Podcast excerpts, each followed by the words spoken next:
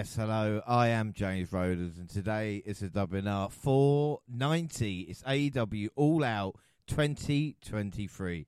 I am not alone. I have a pleasure to be joined by the entire webinar team. Up first by my side for every WWE and AEW show is, of course, the fantastic Jaxie Scarlett. How's it going, Jaxie?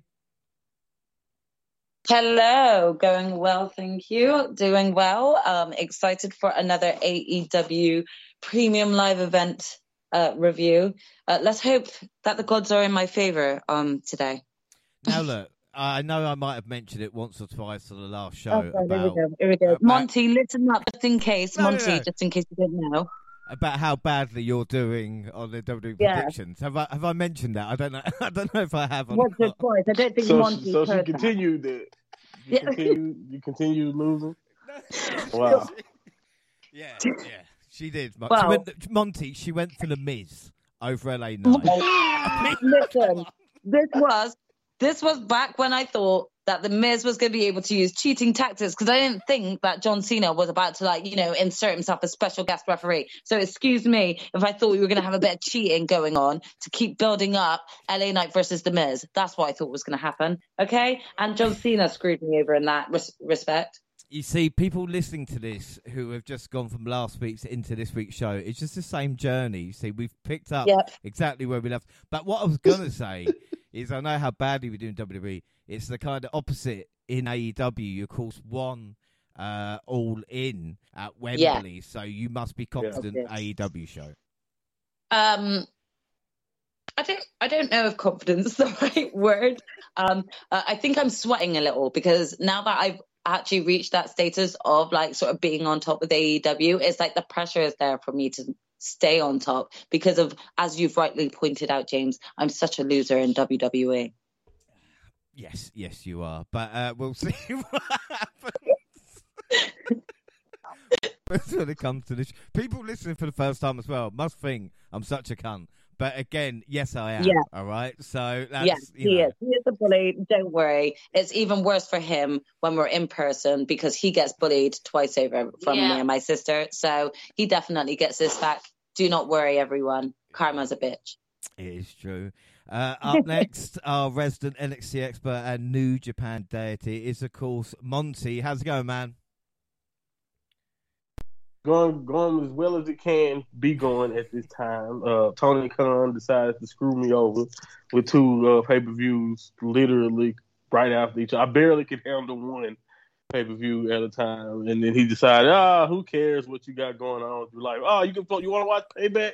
ah, let's get you all out too, because that's just what I wanted to do with my life. Uh, but uh, as you will see in, uh, on this show, I try to not let it affect any of my reviews. But uh, yeah, it, has been it's been going all right. It's been going all right. I think you've been happier. I'm not to lie. People do. oh. Go back to this earlier updates. Maybe it's not my fault. What a shift! What a shift! I feel like yeah, if you go back three or four updates, man, I was on top of the world, and now, whew, what a hard, long fall it has been. well, well, again, it's it's crazy to think how much wrestling we have had. Uh, and you, we were doing a show, I think, about the G1 uh, when the news broke about CM Punk yeah. being fired. Of course, uh, me, Gina, and uh, Jaxie went into more detail last week. What were your thoughts about the CM Punk firing? and where do you think he's going to end up, if anywhere? Well, hopefully, uh, hopefully it's, it's a while. I don't necessarily want to see him personally end up anywhere, honestly, for a while. Uh, to be on, to in my, my money, I, I wouldn't be surprised if if WWE maybe called him, but I just don't understand that decision either. I mean, if he couldn't make it work in in the situation that Tony tried to give him with Collision, it's hard for me to believe that he can make it work anywhere, honestly. Like, of course, I feel like maybe after this whole mess, maybe he would want to, you know, uh, go. Maybe he could go to because again, you can't ever really count anything happening in WWE, out happening in WWE. So uh, it's definitely always a possibility. It's just I'll be really shocked because uh, it, it would take him to swallow a lot of pride, and it, it's just a lot of stuff that I just don't know that it, it that he would want to do. But my initial reaction was it was finally the right move, and a lot of what happened at their biggest event ever uh, a lot of what happened that night could have been avoided if Tony would have pulled the trigger on on this or been more harsh on his punishment from the original brawl out and all of that because a lot of what happened just lingered and the fact that Tony thought that he could make this work by keeping people apart and then you know they're coming together for these shows and we can just you know just try to avoid the issue or you know the fact that uh, even if you want to say you want to blame the young bucks because they said the young bucks possibly gave them a, a six month grace period before you willing to work, but can you really blame them for giving them a grace period before they're willing to work with CM Punk again? Because it's just like it was such a mess. Like you want to see how it play out, and then look at look at what happened. He couldn't last six months without getting into something else. But it, all of this was lingering effects. If you want, you know, some people want to blame Jack. Like I've seen all types of stuff thrown on the internet. But at the end of the day, CM Punk is forty something years old. He knows yeah. at this point mm-hmm. that he was already his name was pretty much had a lot of negative negativity. Even if he feel like he didn't do anything wrong in his entire uh thing, he should know that mm-hmm. by that by this point, by the time we get to Wembley, anything you do is gonna be twisted, turned into the worst thing possible. So why even try? Mm-hmm. Why even take it to that next level in front of your boss? you know, like yeah. at that time. You know what I'm saying? Like at least wait till the show. If you're gonna do this, wait till the show is over. Maybe you can avoid cameras, which I doubt they would have. But you know what I mean? Like if you're gonna do it, do it then. But like, don't choose that time there. So that mm. made me start to believe some of the other rumors about like maybe he was hoping to get removed. I just don't think. I, but the thing that made me push back against those were rumors that he was after his meeting fell through with the Young Bucks, he was looking for a way out. I don't really buy that because I just feel like it's a he got so many ways that he can get away, uh, so many better ways to exit. I feel like Phil would would he's got too much pride to be like, nah, I'm not going to run away like a little bitch uh, from the young yeah. Bucks. I don't believe and plus that. He, he had his own show. Like yeah, like, exactly. like literally got collision created for him for that reason. Do you know what I mean? Right, but I do think right. that we do need to to really, like you said, point out that the common denominator uh, for a lot of the backstage issues that have gone down have been CM Punk. He's he's been the demo, uh, denominator in both these these sort of scrap ups, as you will. Um, I don't actually think that it's fair to kind of place sole blame on Jungle Boy for the reason for his firing because this has been a build up, as you've said, Monty, as well. Um, it, has been built up over time, and again, the common denominator is Punk. So we've really got to stop saying, uh, blaming other people and actually saying, well, what is it that Punk is doing to antagonize these people? Because these people were absolutely fine and not having any dramas backstage before Punk joined. So and with that being said, that's why I don't necessarily know if he should be in WWE because that's another locker room that we've heard so far for a while now. Things have gotten so much better after the McMahon era of booking yeah. and all of that. Other, you know, even though you know every now and then you hear more rumors that certain people may be disgruntled with certain things, but other than that, their their culture seemed to be really healthy. So why would you bring him in to that culture and expect him to be able to, you know, just fit in and just be another guy? Now, if you're saying you're gonna bring him in for like a one off or like a couple of appearances every now and then, maybe you can work that out. But honestly, I just would I just seriously doubt it when it comes to his future. So I have no clue where he will end up. But what I do want to say is also like he he it got to the point to where I even seen that apparently something the Young Bucks did on being the elite he thought was was targeting him. So he would tell he sent a, a, a notice or something to AEW saying, you know, they're they're talking about me, but it's like even if they were, they weren't, by the way. The Young Bucks were not even referencing him. But even if they were talking about him, do we not have we already forgotten what he was allowed to do on his very first night back?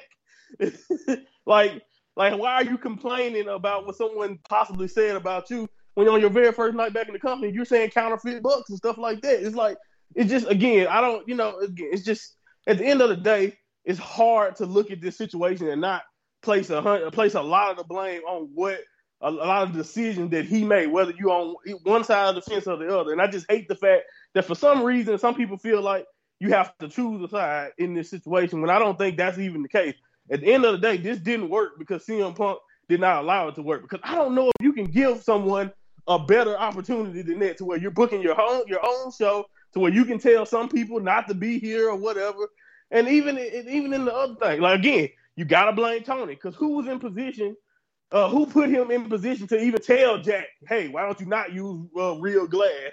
That led to whatever petty stuff Jack said at Wembley. So again, it's just Right, a lot of right, stuff right. when you think I'm about sorry. it. Are you, like, are you EVP? Are you EVP? Like, what right did you have to actually like- no to, no to Jack in the first place? Like, it, I get that he was like, you know, sort of known as that sort of prominent figure that people wanted to listen to. But again, he was not like, you know, he's not a staff worker within it that Well, can give he, those he- fights. he why had, was it? he had two contracts, and one of them was for wrestling, the other one was for kind of producing crazy backstage.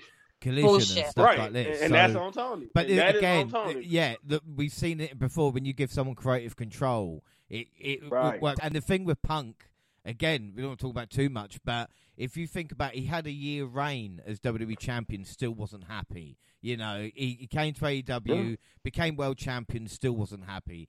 Get, came back, given his own show, still not happy. After a Yeah, while, it's like, what can we have do? To, what can?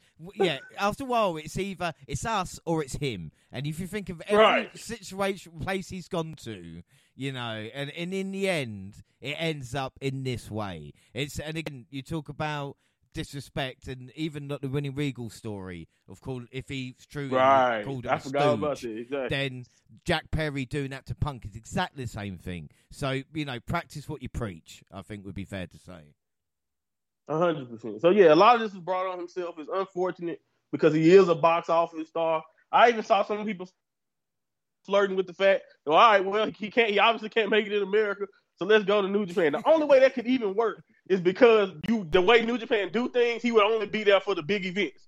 So if that's the, if you can invite him only to do like a Wrestle Kingdom, only to do, you know, like a, a new beginning or something like that, then maybe it can make sense. But even then, I'm like, nah, it's, it's no, it's no point because you know in Japan, no one's gonna take his side. They're just gonna beat him up backstage, and we'll read about it, trying to figure decipher what's true. Yeah, trying to So- not shake Suzuki's hand. See how how long yeah, that goes. Yeah. exactly, exactly. Yeah, it might not work out the way he thinks. But anyway, yeah, that's enough. But I just wanted to say that because I didn't get a chance to really talk about it. But yeah, uh, I wish him the best because I am a fan of him. That's that's the thing that sucks because I think anyone who's a fan of what Punk does in the ring and what he what he was as a character, Right. like, Yeah. that I feel Agreed. like it's it's really messed up that his whoever wh- however he felt backstage or whoever he is as a person kind of screwed us all out of the many because I, I was looking forward to not only the match with Ricky on this show that we're talking about now. Uh, I'm looking forward to that playoff. I also was looking forward to the future that him and Max will possibly have a winner take all type of situation. Like it's all types of stuff. You know, obviously, the elite stuff down the line you would hope would actually get a payoff. So it's just sad that all the big business and big money he could have been making for AEW gets thrown down the drain because of ego. Yeah, and that, that's a shame, you know. And again, there was two big stories, Monty. There was the CM Punk thing, and also last week, uh, the Saint changed, and I, and I got to tell you, calling for someone. Do you know that? I really do, and I, I'll tell you more. I'll tell you more actually, because she's got she's got eyes like a sunrise, like a rainfall down my soul, and I wonder, I wonder why you look at me like that. What you're thinking? What's behind? Don't tell me, but I think it feels like love. So I'm going to take this moment. I'm going to make it last forever. I'm going to give my heart away and pray we'll stay together. Because you're the one good reason. You're the only girl that I need because you're more beautiful than I have ever seen. I'm going to take this night and I'm going to make it ever G. Gina, welcome to the show. How you doing? You all right? Hey, what it do? I'm actually excited to be introduced. I thought I was going to wait till the end of the show at this point to be introduced. I'm not going to say anything. Jackson and Monty talked a lot, didn't they? And I'm not going to. Sorry about that. Sorry about that. Can I just add in my two cents? Yeah, Go for it. Of course you can. I agree with both Jaxie and Monty about what they said.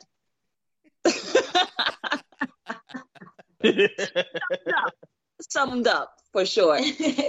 but no, I definitely agree. I think everyone you control your own actions, and regardless as to if Jack Perry was antagonizing him and even screaming in his face, Punk should have realized that. What, however, he responded, it, it was going to have consequences, and you know he chose to respond the way he did, and that's what led to uh, his firing. So I don't feel anybody else should be blamed. I think everyone will be taking their own you know, accountability for what happened in the situation. We know that there have been, you know, suspensions for this. So, you know, these things happen. And I think people need to kind of like get over it a little bit and try and move past this so that AEW doesn't get stuck with this stigma, you know? Mm. Yeah, I agree. You know, and like I said with AEW now, the chance for, you know, fresh start. And here we are a week later. I mean, it must be a bit of a come down low, Gina, to think that, you know, the week before this event, you were there watching AEW and now they're kind of back to normal. I mean, can we could get excited for this as we can all in? I mean, for sure. That at the end of the day, we're still gonna we're still gonna be looking forward to this next event. So I don't think that there's any anything that's putting it off. Well, let's get to it then. September 3rd, Chicago, All Out 2023. We start with Zero Hour with the very annoying RJ City and Renee Paquette. We get Danielson backstage promo saying he loves Ricky Steamboat. Why wouldn't he? Uh, Excalibur, Kevin Kelly, and Nigel McGuinness are on commentary as we get the over budget battle royal. Uh, the winner gets to choose a charity to receive $50,000. We see Adam Page, best friends, Tony Nese, Dalton Castle, the Gates of Agony, Action and Scorpio Sky were involved in the match. Saw a lot of comedy spots, but after surviving a lot of punishment, Hangman ended up winning the whole thing. Uh, Monty, start us off because your prediction for this was what the fuck. So when we, we didn't know who was going to be in it as we went into it, uh, what were your thoughts on this match? yeah, uh, my that that actually should be my review of, of the Battle Royal. what the fuck? No, uh, it, you know what I hate the most about this, and I, I don't want to be that guy. Maybe you know what? Maybe I should be that guy because I feel like a I feel like a spoiled American here. And much as I yes, I'm glad. I hope everyone benefited from the money. But why would I want? Why would anybody want to participate in this match? Just tell me. Just why would anybody want to help anybody else? Tell me. That's what I'm saying. I feel I feel dirty saying it because it was for charity. I get it, but I'm just saying, my like, oh yay, I won, so I can give the purse to it. So what else? Woo! All right, I'm sorry. That's me. I'm sorry. I'm, I'm again. I'm going to be that guy. I, I hope it helped everyone who got it. Good, good job. I'm happy for him. Yeah, yeah, yeah. It's just I don't see the incentive behind the battle royal. It just I honestly it should have just been we we only had a week to book this and we just want to give you guys a pay per view check. Go. that's what it, that's really what it was. But hey, it is what it is. It's for charity. Blah blah blah. Yay, Hangman. It would have been nice to at least get a heads up of five people who was in the match. It would have been nice. Would have been nice so I could give you a prediction. I never wrote a name. I, I was just gonna guess somebody, but AEW's roster is so bloated that I just said, screw it. I don't care. I just take the loss on the points because I can't guess who the hell would win. you know, so I just gave up. I gave up. I, I, I conceded. Fair, fair, enough. Fair. I mean, Jaxie, are you more charitable with this match? Like, I mean, I have to kind of agree here with with what Monty said. I kind of feel like it was just here to give all of the AEW roster, you know, that that weren't um featured at All In a chance to kind of be featured on something. I do get it was for charity, and I think that that's a great um event to have. But like you know, with one week's uh, notice and then not even any announcements as to who was going to be in it, it just kind of it feels like it was just placed there just to actually let the roster do something, you know, like let the roster that didn't go to the UK have something that they can look forward to a week later. So, yeah, it kind of just felt like it was there for the roster more than it was like a charity event. I feel like if it was a charity event, they could have made it a, a lot bigger, got a lot more fans involved, like getting them placing bets on who like would be the ultimate winner in order to raise more money for charity yeah. you know um so it could have been planned better. Not saying that it, the the event itself you're never going to get bored when watching one of these matches. So even if it is just there for a bit of fun um it, i feel like it was exactly that. It was there for a bit of fun. It was there to kind of warm up the crowd. It was nice to see sort of all these other rosters uh, of people that we have not seen in a while. But again like monty said announcing it would have actually kind of made like who was in it would have made it feel a little bit more yeah. like a, like it's meant to be a match, yeah. you know. So I, I, think usually AW they give a trophy for the winner, you know, when it's something to do with kind of like that. So to just have a battle royal, you know. But again, talk about the roster. Someone like Dalton Castle, should be doing a lot more. You know, it's just I think it's just such a great talent. And and Gina with you, Yeah. it's like also I've asked Gina this like Hangman Adam Page, does he deserve more? You know, because it's weird, isn't it? Like I don't know where he belongs in the card. What do you mean more? Do you do you mean like back into the title pic, the main title picture? Saying, not on not on a battle royal on a Zero Hour. You know, just saying. thinking- I we've mean, I seen that definitely- afterwards, I suppose. But you know, I feel like he could be featured a lot more, just to, even in some matches to remind people that you know he's still here. Because at one point, um, he had come back, and I was like, "Oh wait, how long has he been off?" And my sister was like, "I don't think he has been off. He just hasn't been booked." um, again, like it, it was just weird because it was like a little quiet time. And then he just came back, but I, I kind of forgot that he was gone. But it's like once he came back, I remembered, oh crap, like we actually kind of need him, especially with the whole punk situation now. Like, yeah, it's just weird. It's like, where does he belong on the card right now? Because I would love to see him back in the main title picture, but is there any space for him at the moment? well, it's the thing, isn't it? It's just so, as Monty said, the roster's just so big, we can hardly fit anybody else in. But hopefully, we, you know, like they've got how many more hours of television do they want a week to try and fit this talent in? You know, like, Right. like here's 15 Six hours days, of six AEW, shows, like yeah. seven shows a week. Well, you think about it, from Sunday to Sunday, they had what, like a four-hour pay-per-view, and then obviously Right. Dynamite, Rampage, Collision, and another pay-per-view with two hours kickoff on one and an hour on another. And you still can't get all the talent on there. Um, anyway, scores for the Battle Royal. Monty, kick us off. Yeah, so I'm gonna be harsh too. Two. Jaxie. I'm going to go two as well. It was just a battle royal. Gina. Yeah, I want to join them. I'm going to say two as well. Yeah, well, I'm not. I'm going to say three. Because, you know, I'm no sheep. It's so nice. Come out. Being daring. Uh, predictions. Well, the prediction leagues 2023. Of course, we've got three prediction leagues, and this is before All Out and after Payback. So WWE. Yes, Jackson. I'm going to mention it again. Jaxie's on one. Uh, James and Monty are on four. Gina is in the lead on five. Bonus league. Jaxie on eleven. Gina on twelve. I'm on 14. Monty in the lead there with 15. And AEW, which of course we're doing today, uh, Gina and I are on two. Monty, Jaxie on three. So this is very, very important. Uh, prediction. Well, we didn't know who the fuck was going to be in it. And like I said, Monty put what the fuck. I put Wardlow. Jaxie Gina went for PAC. So we all start with a big fat zero. We then had uh, Sheeda. Blue and Nightingale versus Martinez, Diamante and Athena. Uh, uh, do you know what? I thought Monty Billie Starkz was Xia Brookside, uh, and I have to apologise for thinking all white white women look the same, but like, honestly, they they do, don't they? You said it. Yeah, You said it. I did. You said it. Yeah, I think you're going to be the only one that says that. James, we'll, we'll leave that. Shout out to Xia Brookside. they do. For me, uh, I I'm love like, her. She's awesome. just for instant, you know, just for purposes of those listening, the white boy said it. hey, may- yeah, maybe that's my problem. Maybe I do think all white people look the same. You know, I, I don't know. Maybe if that's wrong, uh, I don't want to be right. Also, Billy is also one of those people that uh, she's just man. I feel so old watching Billy Russell, and I just leave it at that. it's like wow.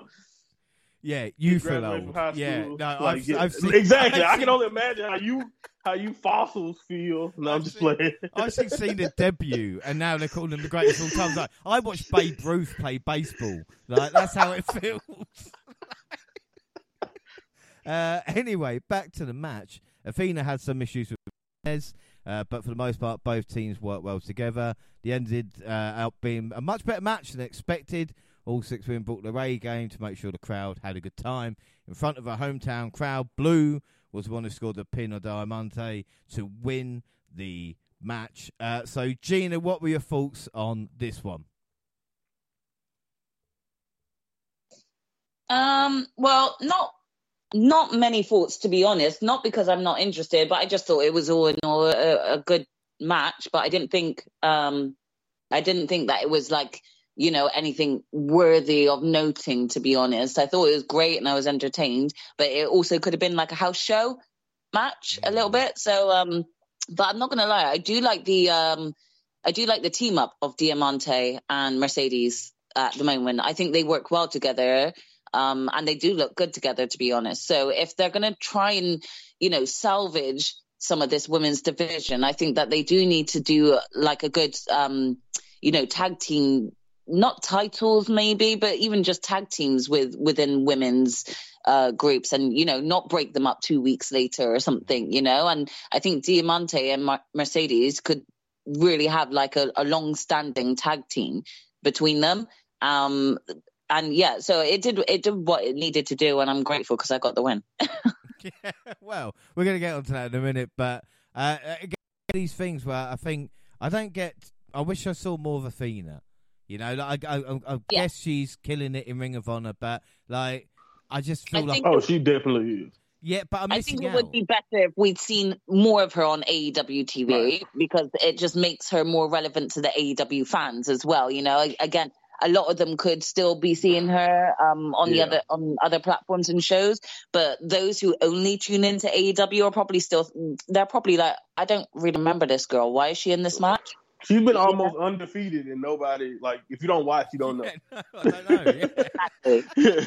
Exactly. Yeah. Nobody kind of realized her caliber coming into this match, thinking of her as an actual contender, you know, because they didn't really know it.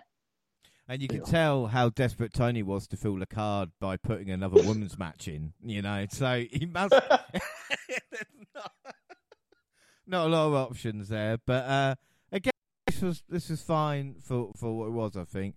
Uh, all right, so Gina scores out of five for this one. Uh, three and a half will do. Three and a half. Uh, Monty, what about you? Yeah, it was a solid TV match. I'll give it three. Uh, also, it wasn't bad. I had no problem with it, and uh, yeah, it was not on my as far as my prediction go. It'd be nice to get some intel on because I didn't even know Skye was from Chicago. If you know they're going into the match, maybe I maybe I'll make a different decision. But besides that, I also got to say that also don't book just because you like a tandem. Because I agree with everything you said earlier, Gina. I really like Diamante and Mercedes together, so I'm like, ah, they should get a win here, and you know that, that and as you see how that play out. But anyway, yeah, that's it. Give it three stars. Uh, Jackson, what were your thoughts on this as well? Because predictions didn't work out either. No, predictions didn't work out. I mean, to be honest, I actually agree with Monty and Gina. I think that Mercedes and Diamante look very good together as a tag team. Um, and so I thought or presumed that the heels might come out on top of this one because of how strong Athena is and stuff. But you know, with the clash of personalities uh, that was clearly happening within the ring, um, it was evident. Uh, very very quickly to me that I was not going to pick up this win. So it does suck in in terms of like uh, the um prediction but um i'm i mean i wish that she was like you guys said that ember moon um ember moon athena was featured more on AEW for those that don't necessarily re- watch all of Ring of Honor. I mean, I I, I try to watch, you know, as many of their pay per views as they do put on, um, but it is very hard to be catching up with so many different wrestling promotions. So um, it, it it's a shame because I know that you know Athena was held back for quite a while, and then just being able to come here and hearing that she's really doing exceedingly well in Ring of Honor, but not actually seeing it is a little bit of a. It feels for me a bit of a cop out. So this match was like giving us what we wanted and seeing these female wrestlers that we haven't seen in a while on AEW TV. But I, again, like uh, Gina said, um, it kind of felt like it could have been a house show type match because there wasn't much involvement, there wasn't much at stake. Um, so it was just there, really. So I gave this three and a quarter. Yeah, I give it three and a half just for like the great talent. I just want to see more. Yeah, that's all. You know, just show more of these women wrestling. Uh, predictions, yeah, Gina and I went faces. Monty and Jackson went heels. So James and Gina, that sounds quite good together actually. Went on one. Monty Jackson on zero. The trios championship next. Yo, listen, listen. It's the acclaimed Daddy R versus Jeff Jarrett. That's J E double F J A double R E double T Lethal and Singh. Aubrey brought in as a ref to get under Karen Jarrett's skin, and it worked perfectly. Karen helped her husband cheat whenever she could, so the bad guys had the upper hand at multiple points in this match. Dennis Rodman, who I thought was in slow motion at one point, came in uh, and used the guitar whilst Aubrey was distracted. Aubrey saw this. She just chose to ignore it. This allowed Gunn, Bowens, and Case to, to win. Um, I mean, Jackson, what are your thoughts on this? Because I love the acclaim, but they're better than this, surely, you know? Yeah, the, this match again. First of all, this match is the type of match that you would that we'd get on Rampage. Um, I, I didn't feel much excitement when this match was announced, just because you know having them come off of this big win at All In against the House of Black, I did not see them losing the belts anytime soon. So especially after you know revealing those god awful pink scissor belts, I'm really sorry, guys. I do not like them. I really, I, I I'm not a fan. Um, you don't like yeah. them? So th- no, the Gina, pink you- is Gina- just Does Gina, Gina, do you like them? I'm going to do a poll. um. She she's shaking her head right now and saying no. okay. um, Monty, she do you like them? Well, I'm indifferent. So, I- yeah, they're- they're fine. They're I love them. They're fine. I love them more than life itself. How about Really? that, Jaxie? Yeah. They're really ugly. I, I'm That's fine. sorry, I really don't like them. It's with the gimmick, so I, I, I leave it alone because it, it, it's a custom belt. But my whole thing is, is the purpose of them. I just got used to the regular trios belt. That's that's Yeah, really my only beef with. Exactly. Like, why do we even have them already? Like, but whatever, it's fine. I don't mind it. I feel like I feel like um it's just a novelty is another cash cash grab. It just kind of feels like we I don't this goes into a bigger discussion that we could probably have on another pod um at a later date, James, but personally for me, I don't really feel like we need to customize each belt for each new champion that comes in. Um, I just think it gets redundant after a while, and it really is just there for a cash grab uh, for people who, you know, whose specific champion that they Gotta get that you know, can get. I just, it does, it's, it's not I mean, necessary. It's fun. It's fun. It's fun. It's so, fun. You know, for those who do like the belt, you know, fair play. I'm glad it appeals to them. It's just not, um, it's just not for me. I don't. James. I just think they look a bit cheap. That's all. Mm, yeah, I just don't. I don't like the, the, the pink. And and don't get me wrong, the pink works so well on the acclaimed. It looks so good. I love their uniform. I'm not like But you know, for belts, but for the belts, they just they don't look right. And like Monty said, we're only just getting used to the. But Other it's, it's trio- the because they, original- they wear pink. You see, that's why it's pink. Yeah. it's, it's because of it. But they, No shit, James. No shit. yeah, unnecessary. That's all it is.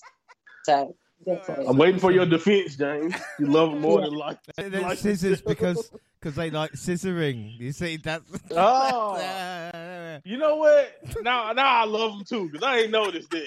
I didn't even know. Um, Damn. The biggest thing, though, and again, from co-main event of the biggest show AEW's ever done to the kickoff, right? That's where the acclaim went. So, so just one week after that, AW for you. yeah, that is. Uh, so scores for that one, uh, Jaxie out of five. What are you going to give it? again, um, I'm not really. I wasn't really fussed by this match. I wasn't really remotely invested in it because I didn't really think that the acclaim were going to lose. So three and a quarter for me. Three and a quarter. Uh, Gina, Um, yeah, I mean, I think I think I was a bit just randomed out with why is Dennis Rodman here? Um, so oh yeah, we forgot Chicago. Well, and why Don't is he get me wrong, I Play never- for the? Chicago Bulls. Yeah. a big famous name. Any Ro- Dennis Rodman fans are probably going to tune in because they hear he's going to be on a Maybe. wrestling show. I just I don't know. sorry. Spider. There's a spider. I'm sorry. Um, felt it was random. I just sorry for the spider outburst. Um, I just felt Dennis Rodman was random, so I think three and three and a half is a good score for me. Um, it was entertaining. The house crowd clearly enjoyed it. They were quite loud and you know were screaming a lot, so they clearly enjoyed the show. But um, I just felt it was random, so three and a half. It's a bit like the last five minutes here. But uh, Monty, what's, what's your score out of five? I give it like two and a half. Like it's, the funny thing about it for me is if the funny thing about it for me is when people like Dennis Rodman show up now, it's like I, I, I feel so bad for the kid whose father got to explain to him who the hell Dennis Rodman is. but besides that, also I used to be a defender of Jeff Jarrett in AEW. Not so much, uh, uh, you know, anyway, because like they started to overuse him, and I just want to say that now. Jeff Jarrett was at his worst in Impact when he wouldn't go away. they, they, of course, he overbooked himself and was champion every time. I hated him then too. But I'm just saying, man, like, what does Jeff Jarrett got on Tony, man? Why, why are we still doing this?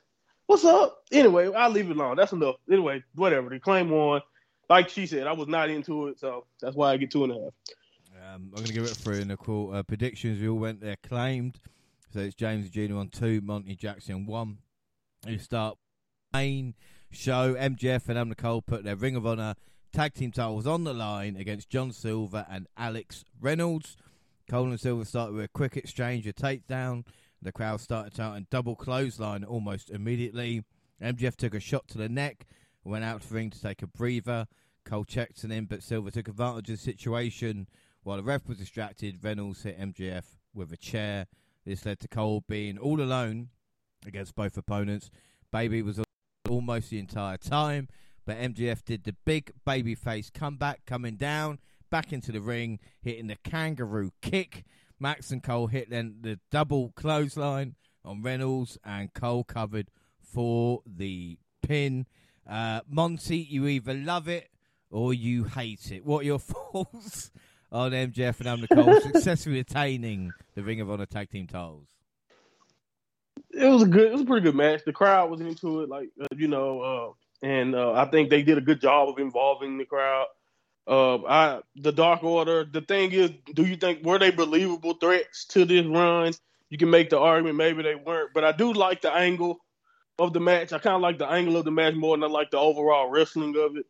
Uh, so I, you know, like you said, MJF pulling the big baby face return and just again, something's gonna happen. I don't know if it's gonna be Max turning or someone's gonna turn on Max, but like that's the, the, the fact that I'm entertaining Max coming out of this feud a full fledged babyface just shows you that AEW has done a really good job with the story because we know just how evil Max has been so far in his uh, AEW career. So uh, even if so, even if it go the predictable way of him turning eventually, or if it go the unpredictable way and have Adam or something else happen to split them up, I do think it's been a good ride so far. A lot better ride than I thought there was going to be when they did this whole random pairing storyline going into it. So uh, I give them props there. But other than that, this was just a, a, a really cool match to me. I didn't have a problem with it, but I also don't think it was anything too special either. So yeah, it, it was fine. I didn't have. I, I'm right, right around three, three and three quarters maybe. It was pretty cool. Yeah. Uh, well, as Monty said, Jaxie, I mean, MJF is living his best life at the moment, isn't he? Like, he is on top of the world. I mean, he's kind of featured with everything, isn't he, at the moment? Um, and just sort of like, you know, putting him in this sort of pictures, it's definitely just going to solidify that he is AEW's top man right now, you know? So um, I, I I did enjoy this match, like Monty said as well. Um, I think that there were really good elements to it. Aussie Open are such a great tag team. Um, uh, not Oz, sorry, Aussie Open. I'm thinking back to All In now. No, um, Dark Order are such a great tag team, and I think the one thing that stood out for me in this match about the Dark Order um, is that they really had the um, the the heelish aspect down again, and it makes me believe that they're really kind of going down that sort of dark route with them again. So it, it this match overall like left me feeling um or left me wondering um you know what's in store next for Dark Order um you know what they're going to get up to next especially because they have been uh, showing frustration towards Hangman Page. I'm intrigued to see where things go for them um in terms of the match uh again I feel like it was just you sort of like there um I, I I'll be nice. I'll give it a three and a half. Uh, but did I really believe that they were going to lose the belts? No, I didn't. So. And I think this is another thing, you know, we talk about from main eventing all in to kind of curtain jerking, you know, starting starting all out Yeah. now, uh, which is, again is a bit of a weird thing. And Gina, you talked about earlier as well. It's like this is another match that could have quite easily been on Dynamite because, as we mentioned, MJF and Cole weren't really under threat, even when Cole was by himself. Oh yeah, for sure. I mean, I even could tell when MJF was playing sort of injured. I was like, oh god, he's not. He's just going to come running out, sort of five minutes towards the end of the match, you know. Um, again, it could have been on a house show or something. This match, um, but the reason it wasn't is because it's MJF and he's high star, you know, quality of a wrestler. So for them, this would be a pay per view worthy match just because of his presence. But I can't even like remember when it was. But there were there was probably a pod from last year where I think all of us possibly not Monty or possibly he did, all agreed that MJF should never be turned face because it wouldn't work. And I feel like we are all eating our words at the moment because it is working right now. Um, and it is brilliant. I thought it was going to be such a random pairing between them both. Um, and I didn't really know how long they were going to keep this going on for, whether it was just going to be a two thing until they led up to the, you know, sort of the London event and then end it there. But it seems like they're really, you know, they're m- milking in the money on the Bebe t-shirts, um, better than you Bebe t-shirts. Sorry, and then yeah, they they probably see the fact that everyone loves these two together that they're like, no, let's continue this, which is why they're bringing sort of you know several different feuds into it, one separately for MJF, but also the Roderick Strong thing, which kind of involves them both. So it's just working at the moment. Um, but in terms of the match, it was a good match because of the people that are were involved, but it didn't really need to be on the show. It was just there. So I just I'll, I'll give it a three and a quarter. Three and a quarter. I'll give it three and a half. Predictions.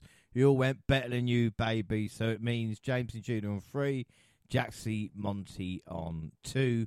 As Samoa Joe made his way to the ring for the next match, he passed Cole and MJF on the ramp. He pushed MJF, who made him angry. So the AEW champion attacked him and caused a pulled apart brawl. Joe almost looked happy he got to MJF's head. It wasn't super clear maybe why MJF got upset, other than Joe coming out earlier than expected. But this was later revealed with reference to a WWE segment that took place several years ago. And like you said, Monty, I am a bit of a fossil. So I remember Joe coming out or MJF backstage with security yep. guards and being pushed by Joe. Uh, again, them aside. Bringing up WWE again. Is that a good idea?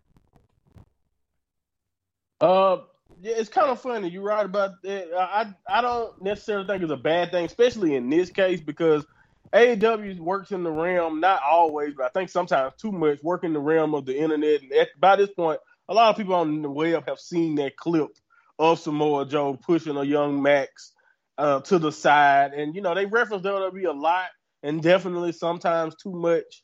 And so I, I kind of understand if somebody don't, if some people don't like it because it's like a direct reference to something that happened on WWE TV. I can understand, but looking at it from the through the realm of someone who uh, knows just how prominent AEW is with their online fan base, uh, you know, I, I do also think that if they did a few with these two and didn't mention it or didn't bring it up, it'll be people complaining. So uh, I, I, don't mind, and I and I and I definitely don't mind them recreating it because now you have your own clip you can show to uh, keep the story going. So yeah. I don't mind that part of it, but uh, yeah, I, I think they do do it a little too much. But in this case, they didn't have much other history to pull from, so I don't mind it.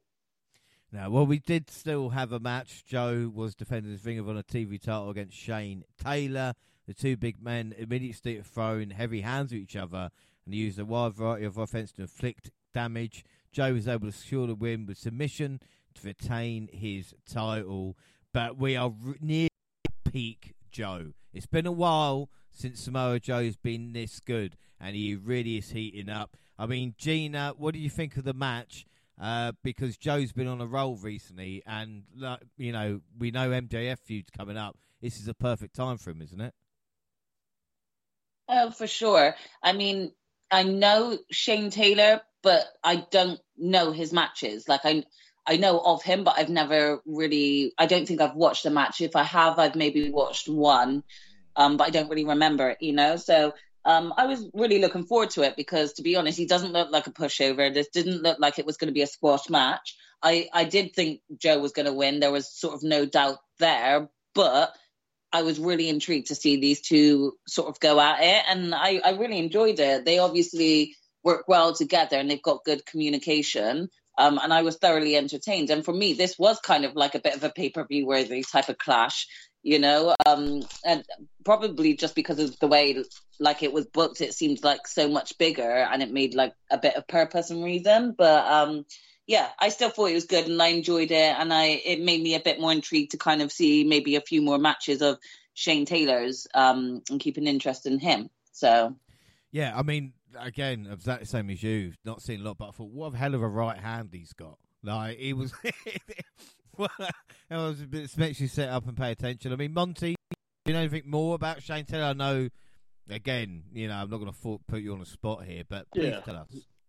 No, uh, he's a former that that very belt that Joe is carrying around. That he had that belt uh, for a long time and a nice run, a nice television Ring of Honor television run before uh, Tony's acquisition of the company.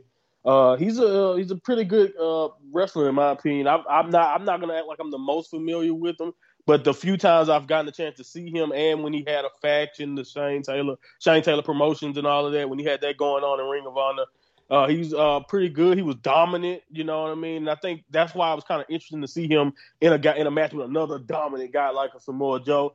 Uh, so I think with that background, I did have a little bit more excitement going into it because I knew Shane Taylor wanted to reclaim his belt.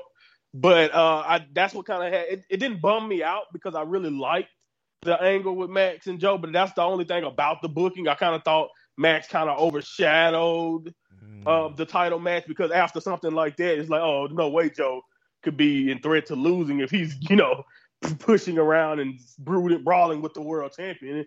You know, I just doubt that he would lose now. So that kind of took away from it to me a little bit, but it still ended up being a pretty good big man match. Uh, I think that Shane Taylor got a chance to show a little bit of what he brings to the table. He's another one of those guys, just like a lot of them, like you just mentioned with uh, Dalton, because he was a great Ring of Honor champion and uh, and all of that. Like other Ring of Honor guys, uh, the Kingdom, for example, haven't really gotten a chance so far in AEW to show you why they are who they are. So when they pop up on these cards with people that you do know, it's uh, it, I think when they don't get a chance to just go out there and showcase what they can do, like this one, that does them a disservice. And I think, like you said, uh, it was good to see that. It was good to get unfamiliar people with Shane Taylor to finally at least get a chance to see him do something. So uh, yeah, overall, I didn't have a problem with anything that uh, how it played out. I think they ended up having a solid big man contest.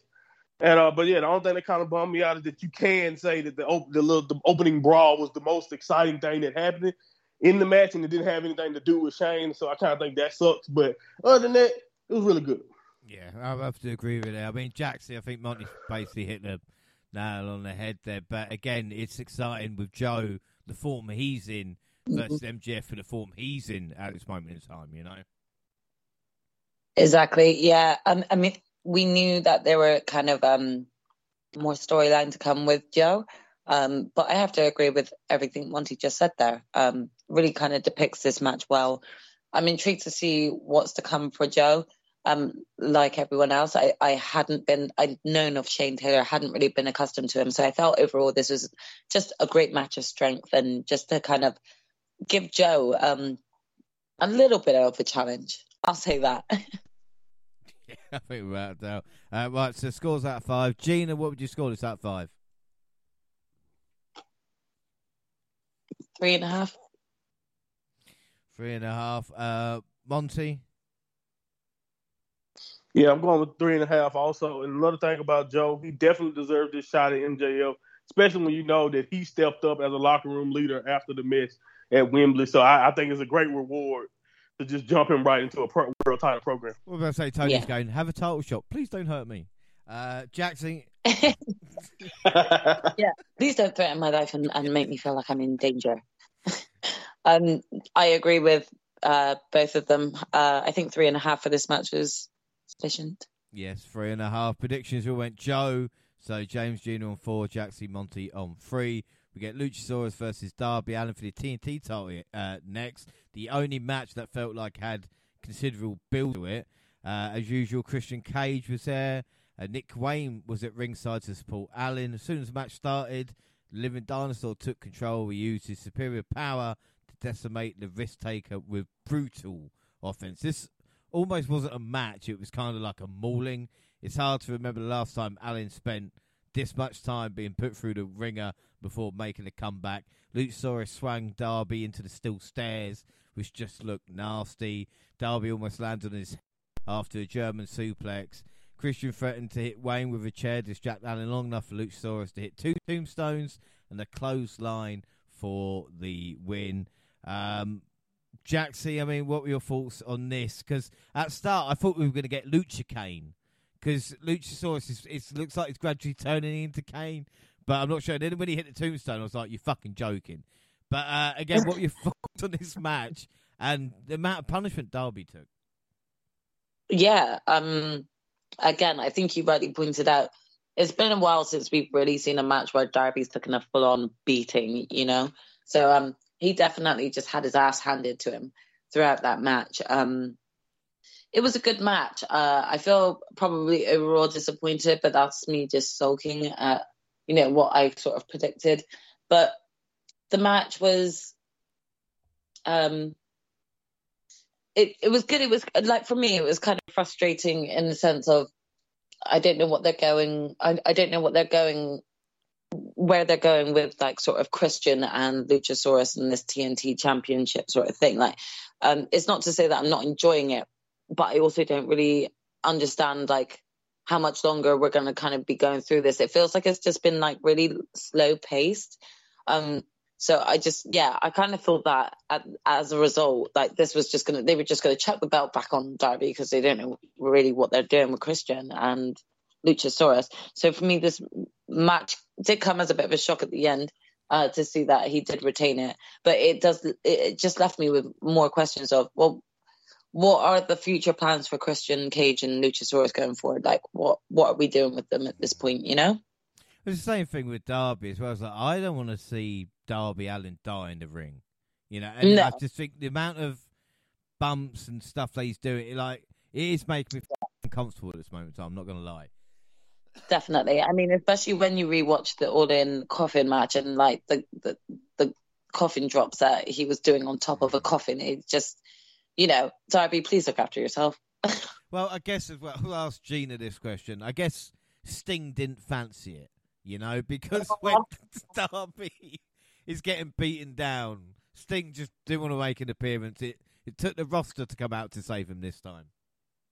I mean, at the end of the day, I think Sting was like, you know what? Every time I try and go for a table, I got to hit twice. I need a couple weeks off. like, I'm just not like, even. I there. just worked last week. Plus, he's like, see what me in England? so Like, cliche. He's like, you got your little Nick Queen there to look after Yeah, you. what- So I'm going to tag out tonight and, you know, put my feet up with a takeaway and Netflix and chill. Um, but Unless yeah, unless like, he got really bitchy, he was like, "You put on face painting and Nick Wayne. Yeah, you walked into it- the ring. You try and do what Sting can do. Yeah, That's how it felt for sure. I am um th- there is the reason I went with Darby as well is because for me there is a kind of repetitiveness when it comes to a TNT champion. Whoever has that belt that is not Darby, Darby will challenge for it. You know, like the belt like is Darby's and he constantly is going for it. And I'm just thinking I just thought to myself, well, he's kind of tried to go for this belt, get it back. He's not ha- uh, he's not been successful, lost it, and then you know Luchasaurus got it. I just figured he'd get it back at this point, and they'd pull and they'd do the whole Luchasaurus is sick of Christian Cage at the end of this match, and yeah, he'll turn on Christian and just hit him and be like, "You weren't ever the champ," you know, sort of thing. yeah. But um, yeah, I guess that didn't happen. So it is a little bit like my sister said. I I I get what they're doing with Christian Cage and Luchasaurus, and it is kind of funny sometimes listening to Christian act as if he's the champion when you didn't do shit to get that belt. Um, but there is also like, okay, what are you doing next? Because this seems quite repetitive now. Like, what's going on? Where are you going with this? When are you pulling the plug, or are you going to continue with this, but do a different type of feud and not with Darby because it always feels like it's the same? You know, so I think there needs to be a change up at some point. But yeah, I thought it was going to be here. Yeah, no, I think you're right. Uh, again, sometimes an uncomfortable watch, but we can score it out of five. So, Jaxie, start us off. What would you score this out of five? Um, I'm gonna give it a three and a, a three and a, a quarter. Three and a quarter. Uh, Gina, what about you? Do you know, I'll be uh, I'll be a bit different because like Darby Allin was getting battered in this match. I'm going to give him three and three quarters. three, three quarters. Uh, the what's your score list? And were you uncomfortable at times with just the bumps Darby was taking? Yeah, I think I was more uncomfortable with the context because something something got to change. Cause I just seen another quote like this from Moxley about his arthritis and how uh, you know you know he can't do it for wrestling shows before noon. He wouldn't be able to do it because he can't get out of the bed. Yeah. Uh, and I'm just like, wow. And then, then but then you hear Darby after uh, Wembley say, you know, the casket bump has his back in serious problems, and it's just like, all right, man, I love you guys for entertaining us, but like, take some time off. Like, you don't like seriously, you don't have, we don't need you to, do this. And then when you see the bumps he's taking right after giving this quote, I'm like, something got to change. Either you guys need to stop telling me you're hurt, you're because you're you're you're you're working me, or you need to stop wrestling this style, dog. Because what the hell if your back is hurt? Because it's like Luchasaurus was trying. Oh, you said, oh, you told me that your back hurt, huh? Well, guess what? You finna take every thing I could possibly give you on your back and neck. So yeah, it was definitely uncomfortable. And I think at this point, that's Darby's. That's one of his sticks, and that's not a good long term wrestler stick, in my opinion. It's not really a good gimmick to have. It didn't, didn't work out for Mikey Whipwreck. So right, it didn't work. Anybody you can think of, like look at look how many times Mick had to stop and start. Mick Foley, who we know was great, but he put his body on the line so many times. By the end there, he could barely move in a lot of his matches because of you know that's why he had to stop or not wrestle as frequently because of you know stuff like that. So again, anyone we can think of who, like you said, who makes a career out of just throwing their body through hell, except maybe Jeff Hardy. Cause but now we're at that point with Jeff. But Jeff, it took Jeff a while, like until his early forties, to finally get seriously hurt. But still, besides that anomaly, it's not really a good long term type of thing. So yeah, I don't, I don't. I don't. I definitely was uncomfortable, and I I would give it three and three quarters, just like you mentioned he took sig bumps. It's hard for me to give it anything lower than that. Uh, even if it wasn't like you said the most uh, insane match or anything. And I also want to say this: I'm I'm not I'm not on. The, I understand what you guys saying about the Luchasaurus thing, uh, but like, and the only bad thing I get from it is like you guys mentioned. At this point, I, when I saw Luchasaurus was wrestling the match, I was almost shocked because I, I I basically blurred in my mind that Christian is the champion. So like that's bad. I don't care what you say. As good as Christian is on the mic, that's not good when you all when you forget who the champion is. Even though I know that's pretty much the angle. That's the point of the angle at this point. So at some point it it will happen. We'll see. But I do want to see like what what's gonna change. What's gonna make Luchasaurus finally realize he's being used? Because it's been obvious to everybody else. Like right now he's still just a big mute idiot, if you ask me. But hey, I never tell him that to his face. No, well, Christian needs to turn. If it, if we're going to treat him like Kane, then you need Christian to turn on Luchasaurus. So, but that's not happening right at this moment in time. You know, so it's a bit weird what they are going to do. Uh, but yeah, three and three quarters out of five for that one. Predictions: Monty and I went for Luchasaurus. Gina and Jackson went Darby Allin. So at the moment, I'm on five points. Gina and Monty on four. Jaxie on three. Looks like she's brought a WWE form to AEW. Uh, we get Miro versus Whoa. Powerhouse Hobbs next uh, with big meaty men slapping meat. I mean, if Big E was watching this, he'll be having a great time. You could see the sweat flying off both men whenever they'd hit each other. That's how much you knew they weren't holding back. Fans chanting meat over and over again was awesome. The fans actually helped this uh, make it better. Miro applied the game over, but Hobbs got to his feet and drove Miro to the turnbuckle. He caught him with a spine buster for two. Miro came back with his own spine buster and then applied game over, and Hobbs tapped out. They shook hands to a standing ovation, but Hobbs attacked Miro before he could leave the ring. then CJ Perry made her AEW to save her husband with a steel chair, allowing Miro to recover, but he didn't seem happy about seeing her. Yo. Whoa, Monty, you unpack that then. Go on. What the fuck did that mean at the end? like, he, it's his wife. Was he expecting it? Uh, that's my thing, man. What, what's up? After WWE did this, AEW, Like, why the hell do they do do we are we so determined to split them up whenever they're in a company together?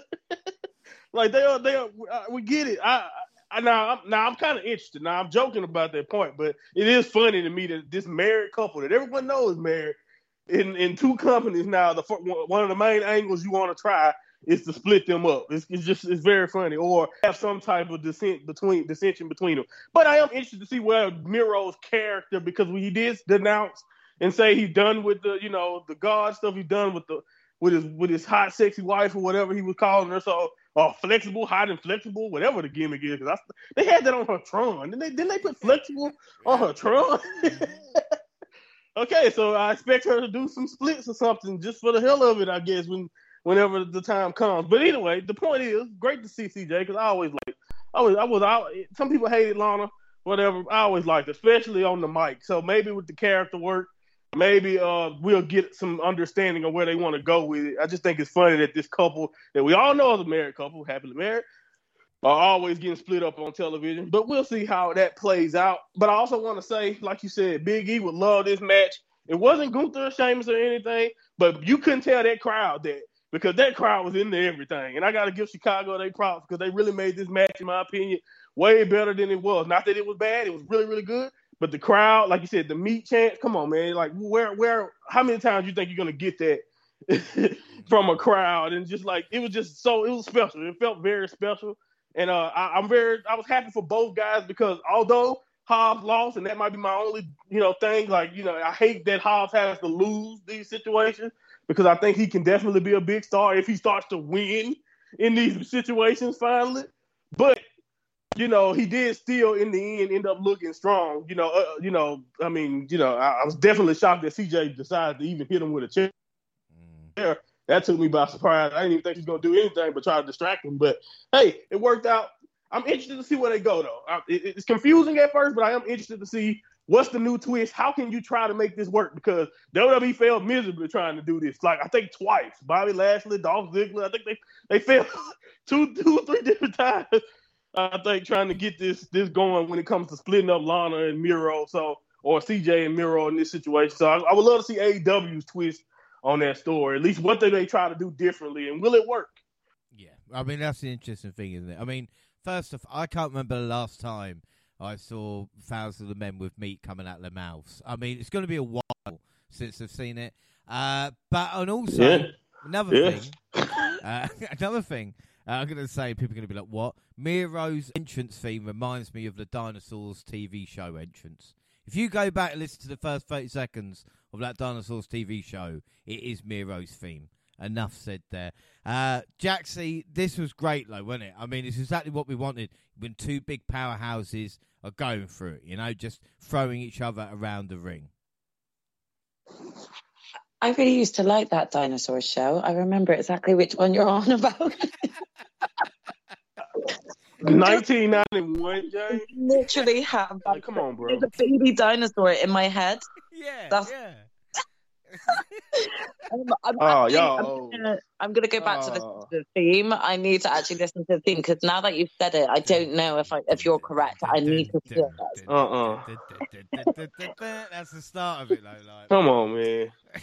Hey, You at least get into the 2000s, James. Come on, man. Like, the dinosaur Please, show bro. was actually really good. Come on, man. I wasn't even born, dude. Like, all right, I'm leaving. I'm leaving. Yeah, I'm leaving. ooh.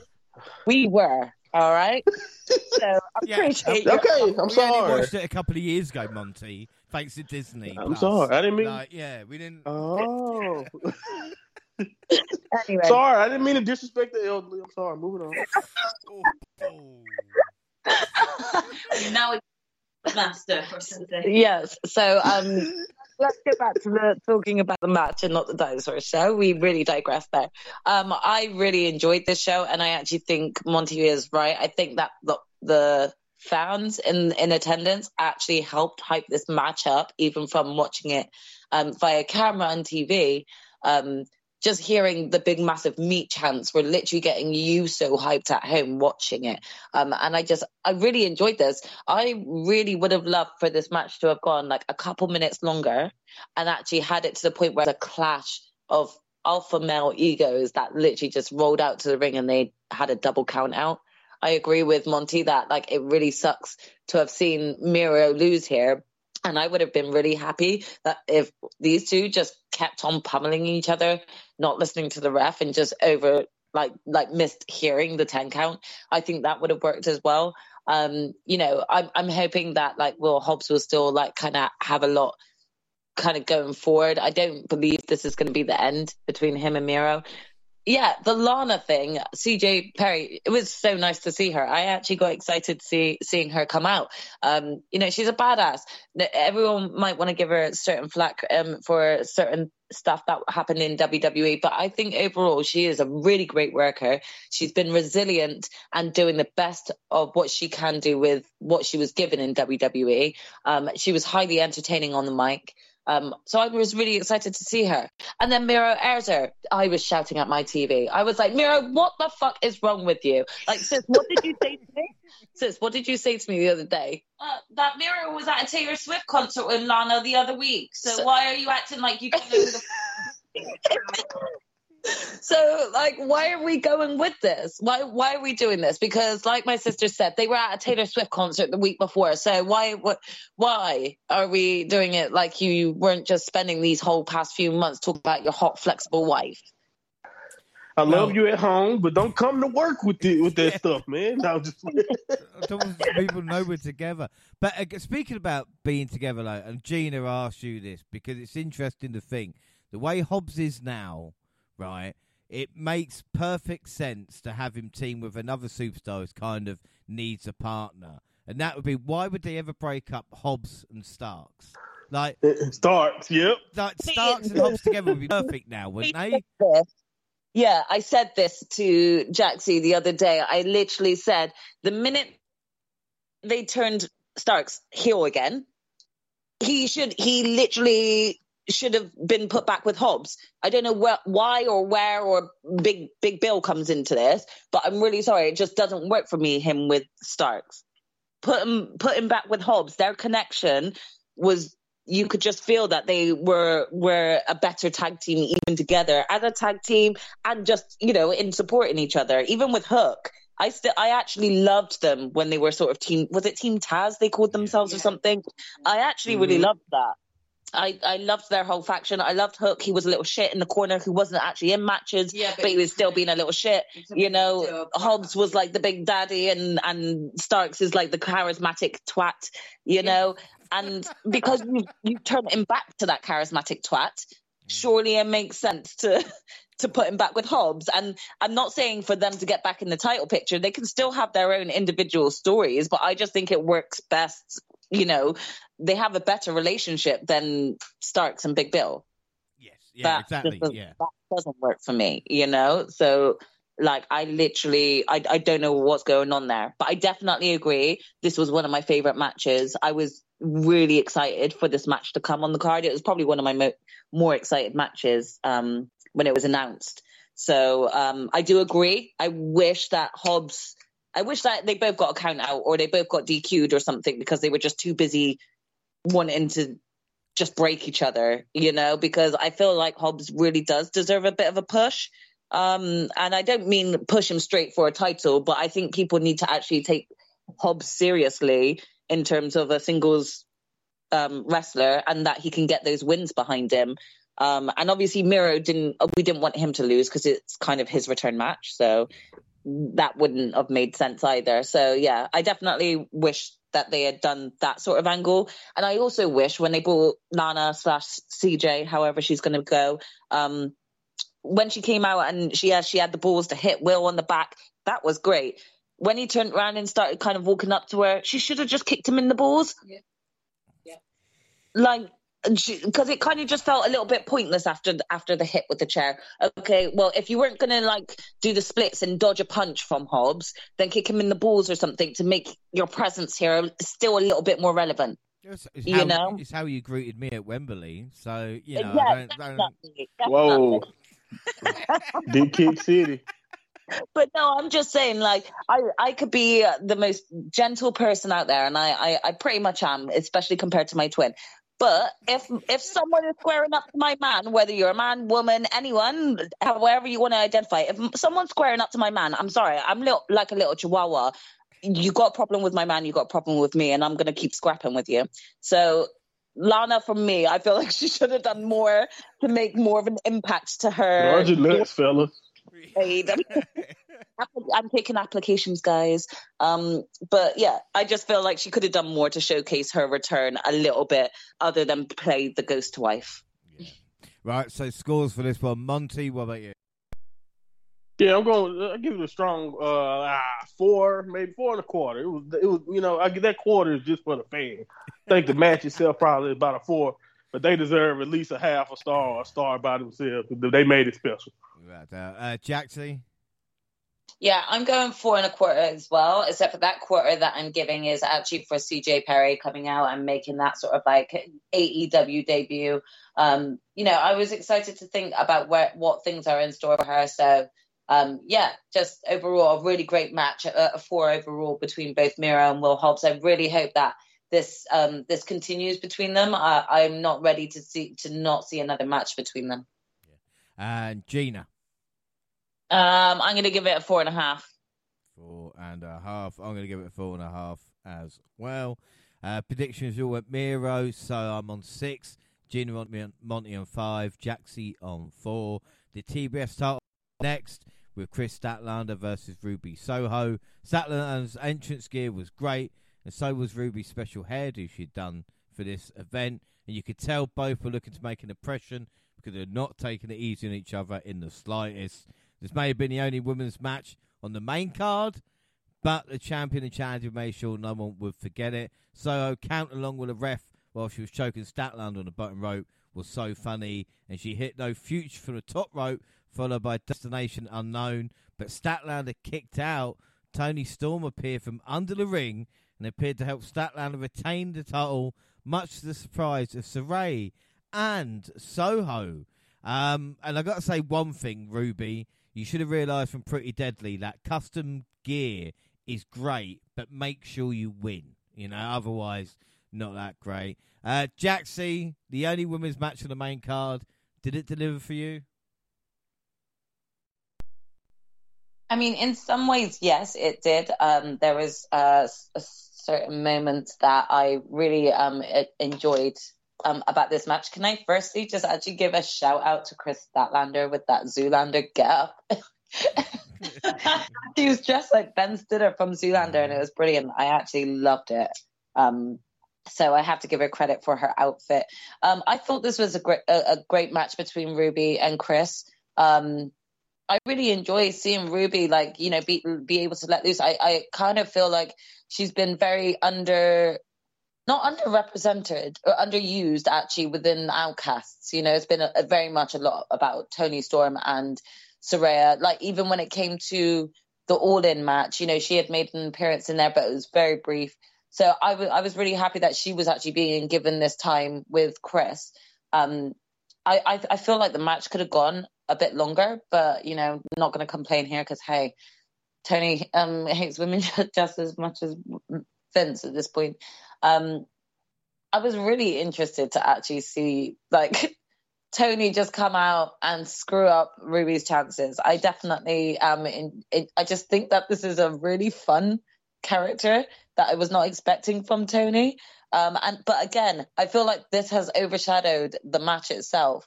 Like, you know, this was Ruby's match. It's meant to be about Ruby, and yet Toni Storm has come in being the elegant diva that she is with this Marilyn Monroe uh like sort of like uh, persona that she's got going on, this diva persona she's got going on, uh, is definitely one that I'm going to have to kind of keep my eye on and see whether or not things can go further. Personally, I even though I love Kris as champion, but personally, I would have actually loved Ruby to have picked up the belt, right?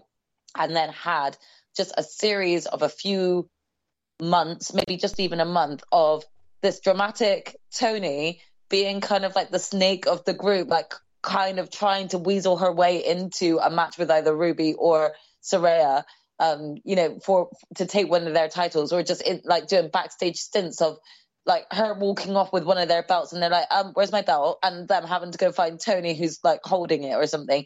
So I thought that there would have been a really fun element here to have actually given Ruby the belt and actually had like the outcasts carry the gold with a dramatic Toni trying to grab it from them. Yeah. Didn't go that way, but it was a it was a fun idea for a concept, you know.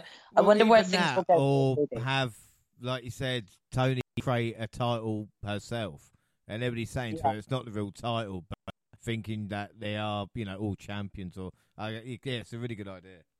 Yeah, yeah. Um, obviously, it didn't work out that way, but I think overall the match was okay.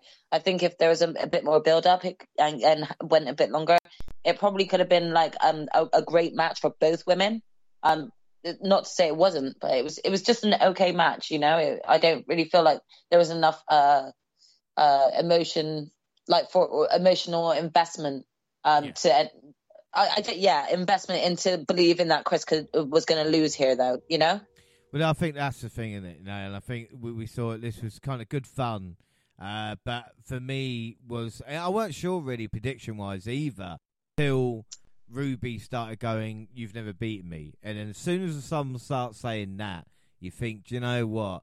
I think Statlander's got this, but uh, the finish was a bit weird. But uh, Monty, as Jack said, the Toni Storm character's great, but there's space on the card Mhm. for Toni Storm and this match and another, you know, even like Britt Yeah. Baker and Shida feud, you know? No, it's definitely space on the card. Like uh, we, we we talked about, there's a lot of things that happen on on the not just the zero hour, but the zero hour is a great example of how most of that you can say we didn't necessarily need, and then you can put a a women's match there or a women's feud there. Uh, other, I mean, not of course not counting the women's tag match from the zero hour. So, uh, you know, I think you got, or just like even early in the card, you know, as much as I love Shane Taylor and getting a chance to see him, you know, you could do that Samoa Joe angle backstage and then put a women's match in place of, the, of that. You know, you could have. But anyway, the point is, uh, it was still like like you're, you're you're making great points there. I think also to piggyback off an earlier point that uh, that was made about like a women's tag division, even if it's not a belt, that gives more women not only opportunities on the show, but at least you give some variety to where we always not just looking for the one women's title match on a particular card. You have at least something going on, active feuds. Even if you want to mix in and have two completely different active feuds in one tag match or three, you know, you can do that. You can have fun, flexibility with that style, in my opinion, if you book more variety in the women's division. But to talk about this match, this match is really good. You know, Ruby gave a really good performance here, really solid. Uh, and I thought Statlander looked very strong. Because you got to think, well, she pretty much kicked out both Ruby's finishers and, you know, and still came out on top, even with the Toni interference. And to talk about Toni, I really love what she did because that's what the greats do. Toni Storm, in my opinion, d- did something because you got to understand, like, her gimmick for a long time has been like the punk rock or like the rocker chick, very cool.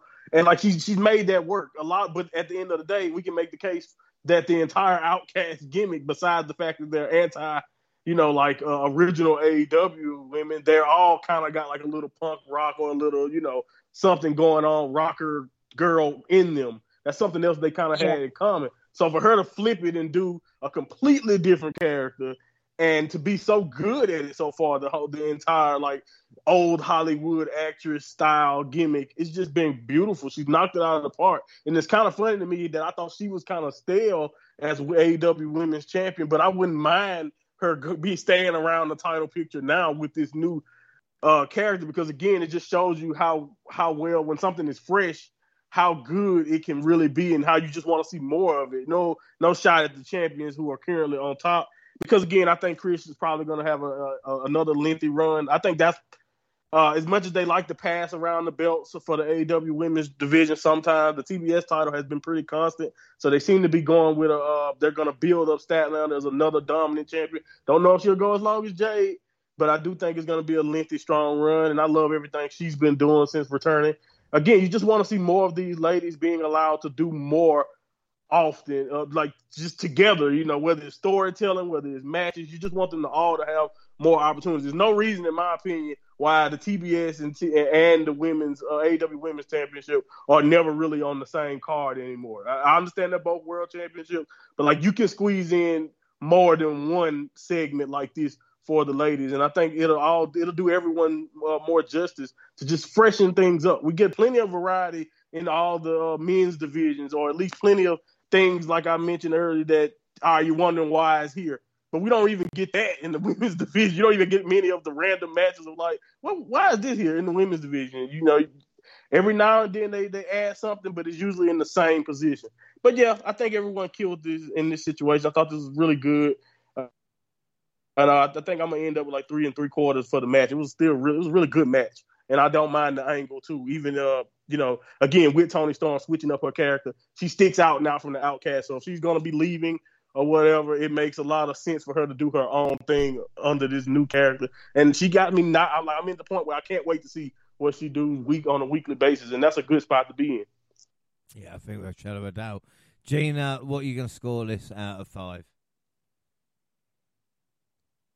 Um, yeah, I I actually enjoyed this match because I am a fan of Ruby Soho. Um, so I'm I gave it a four just because I enjoyed the match. I would have absolutely loved it if when Toni came out. For some reason, I said to my sister, it would have been brilliant if she had like some sage and was burning some sage and running around the back, bottom of the ring. And she's like, I'm just burning some sage to, for good luck for the match. You know, I just figured something crazy like that. They need to keep doing it with Toni because I'm I am actually enjoying this this character change for her.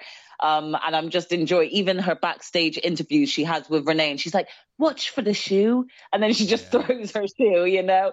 So it's brilliant. So yeah, I gave it a four, but I think it's just because I enjoy uh, both the both the women that were involved in the match and Toni. I am a bit of a fan of at the moment, so my score is quite biased. Yeah, no, it's true though. The chin up, tits out, and watch for the shoe. Uh, Jaxie, yeah, yeah. scoreless out of five. Yeah, I'm giving it a four as well. I actually enjoyed the match, but I just feel like there wasn't there was lack of build up. Um, but again, um, it kind of created some some dramatic um, d- dramatics, you know, to to the match with Toni involving herself. So we'll see where things go for the outcast because that's the bigger question that came out of this at the end of the match was, you know, how much longer are they going to put up with Toni's shit? exactly. Yeah. Well, predictions. Uh, I went four for that as well. Predictions. We went Statlander. So I'm on seven, Gina Monty on six, Jaxie on five, and we've got the strap match: Bryan Danielson versus Ricky Starks. Danielson came out to final countdown, but before the ref could attach the strap to Starks, he attacked Danielson and started using his own weight belt as a weapon. He used the buckle on his fist to bust Danielson open. Watch match got going. Starks had a big advantage, dragged Danielson around the ring and used the ring and the strap to inflict as much damage as possible. American Dragon eventually managed to take control, dish out just as much punishment as he took. starts mocking the S chance for fun. The crowd gave him a correction, but it was the sound of the strap hitting like Starks' back which was so loud. Danielson took some hard shots from the strap to the face and just asked for more. Of course, Big Bill got involved, and uh, Ricky Steamboat knocked him down a peg or two. The American Dragon then choked Starks out with a strap to win the match. Gina, I got to ask you, what are your thoughts? Because again, I thought the biggest takeaway from this was not Starks going toe to toe with Danielson, but the fact he didn't give up at the end. Your man is coming through. Yeah, he's a stubborn prick, isn't he? um, no, definitely. I, I definitely agree with you. I think the match, uh, you know, was worked well for both Starks and Danielson. Um, it was it. I was obviously in, entertained, not just for for Ricky Stark's reasons, but I just thought the match itself was great. They both didn't hold back, but they also worked really well together. I have a feeling if Starks decided to swap Big Bill for a certain other partner I may have mentioned mm-hmm. previously, maybe he would have got this win because Hobbs is consistent at least no offense, Big Bill, but even though you're big, you haven't exactly got racked up a big load of wins, have you? So, um, yeah, for me, I am a bit bitter because my man should have had his original partner in his corner. Um, but oh, getting over that, um, I loved the fact that Starks didn't um, tap. I think um, it wouldn't have done anything bad for Starks. I think he's got a really good um, relationship with the crowd and the fans regardless because he's quite charismatic. But um, I think in terms of trying to keep him still on a level where they were just pushing him in feuds with Punk as well, um, I think it's good having him just kind of pass out at the end rather than tap or lose to a three count, you know? Um, so for me, the match worked, and I think it did well for what they were trying to do with the story. And it was just nice to see, obviously, Danielson get a bit of retribution for the original Dragon. So, yeah. well, yeah, I completely agree. And again, I'm going to do another old reference, but Ricky Starks looked a bit like Arnold Schwarzenegger in Total Recall with his eyes popping out at the end. Ricky Starks, ah, ah, ah. yeah, I get you there. That's all I pictured. But Gina, I mean, you've been following Starks closely, maybe too closely. Do you think this is best performance in AEW? I mean, yeah, I think I think it helps with who he worked with to bring out that type of performance. We've seen him have great matches and we've rated him highly for some of the other matches he's had, but I think it helped going against Bryan Danielson because he's just amazing himself. Like we've all said on this channel at various different times, we think Bryan Danielson's probably one of the best in the world of uh, wrestlers. So I think he just brought out even an even better side for Ricky. So yeah, I would agree and say this is probably one of the best performances we've seen him have. But I definitely think that his part, the per- person who he was going against, helped. I agree, but apparently in the uh, afterwards the media scrum, Danielson said it was Ricky who carried him during this one. So I mean that's incredible to think, but. Oh, God, my man is just so hot, isn't he? but I mean, Monty, it's crazy because we talked about Punk earlier. When CM Punk left Ring of Honor, uh, Danielson became Ring of Honor World Champion. When Punk left WWE, Danielson main event of WrestleMania 30 and won the WWE title. So now Danielson's going to go on the run of his career thanks to Punk. Uh, and this is the start of it because he loves this shit, doesn't he? Yeah, he loves it. Loves it almost scarily too much when you think about the fact that he broke his arm. And I, I, I am not saying I don't know. I'm not a doctor. I don't know. I'm pretty sure he got cleared. But I'm just saying for him to be already back in wrestling like that is crazy. But like that's that's again that's part of what Danielson is. You know, uh, he takes a lot of damage, but he also can dish it out. And I think this match was awesome, and you're you're 100 percent right. It's kind of funny how Danielson's always kind of got to pick up the pieces or kind of be able to benefit from a lot of the uh, times where Punk is gone or you know things happen like it did. But and I got to give him props for stepping in short notice and finishing this this storyline uh, in a proper way. Like even Tony for coming up with the whole you know dragging kind of swerve leading into this and then getting a strap match of this quality from it you can't ask for better when you think about the circumstances of the fact that this was definitely supposed to be Punk's uh, situation and match. And uh, I, it, this match was so good. I, I think Ricky definitely made a star, a true star out of himself. Not that he wasn't already one, but I think when you have a match like this to this level, even if it is in there with a guy like Danielson, and you get him saying that you carried him, which I I think he kind of needed the help too, because not only like I said, it's short notice. He's still wrestling after that big, that major injury that he had in the ring. So I wouldn't, I wouldn't be surprised. I'm not. I don't think he's being, you know, I don't think he's lying when he said Ricky kind of carried him here. So I think that's just the ultimate kind of salute to what Ricky can do as a worker. So he's definitely become a bigger star, and that was the goal of this entire thing. I think even with Punk, the payoff was supposed to be that Ricky is the star, even if he doesn't get his hand raised. And I think they executed the finish perfectly for that result. And I can't wait to see. I think the only way that it means anything is if Tony pulls the trigger and gives Ricky a, a all-time title run. You know, where whatever title he decides. The thing is, uh, where do you go when you come when you think about the direction of Collision? Like, what would be that title? How do you do it? What do you like? Do you now since Max is kind of babyface like after the Joe situation?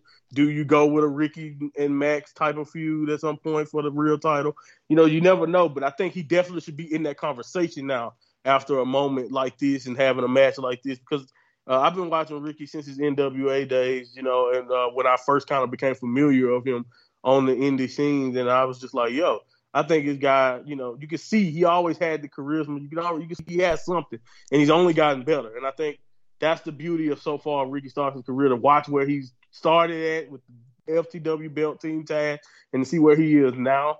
Yeah, man, he, he has a bright, super, super bright future. And like I said, kudos to Bryan for stepping in, being the locker room leader. Now supposed to be one of the people helping call the shots for Collision too. I can't wait to see what his booking vision or what he thinks, you know, and how he decides to do things. Like Tony Khan said, if something was to happen to him, he would put you know, Danielson pretty much in the head of the booking uh, going forward if something was to happen to him. And, uh, he, you know, like that's how much he seems to trust Danielson. And I think I love Danielson as a wrestler. I love where his wrestling mind goes as a wrestler. So it would be interesting to see how does that translate to collision and how he decide how does his decision making play out on television if he truly has the power that the reports say that he has. But either way it goes, he's awesome. Uh, this is an awesome match. I gave five stars overall.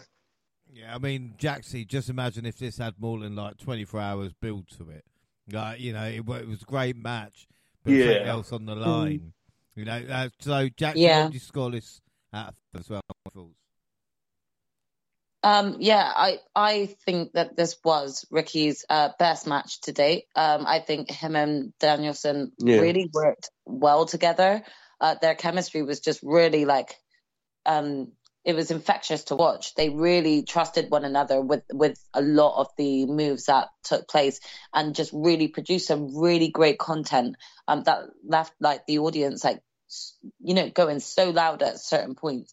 Um, overall, I have to agree with Monty. I think that this is a five star caliber match. Um, definitely Ricky's best match to date, in my opinion. And I actually see a, like a lot more in the future uh, for him um, I do see this uh, uh, see this as you know sort of a stepping stone for him to actually really solidify himself as as a wrestler. Um, you know, and build and start building that that you know that career uh, record that he probably desires so much. Um, I would eventually like it if he's going to stay heel to return with uh, Will Hobbs. I think they made a great duo, but right now, just seeing what he's able to produce as a singles wrestler has been so great to watch. Um, so yeah, this match is really five star.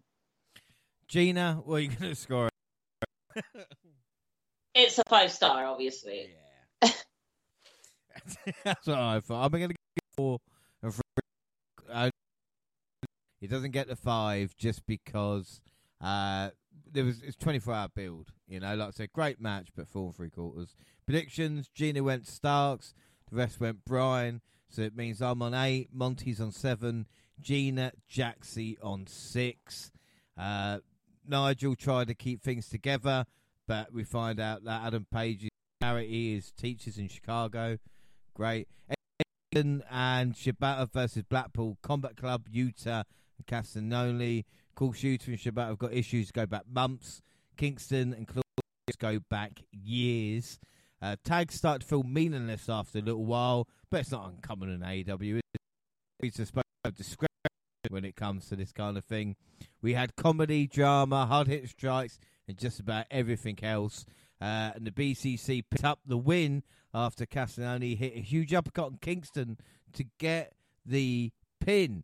Now, Monty, I don't know about you, but I thought the finish was kind of sudden. But there was another thing that happened in this match. The yeah. shot Yuta from Shibata, and that made Nigel said he never Beautiful. wants to wrestle again. That's how hard that shot was.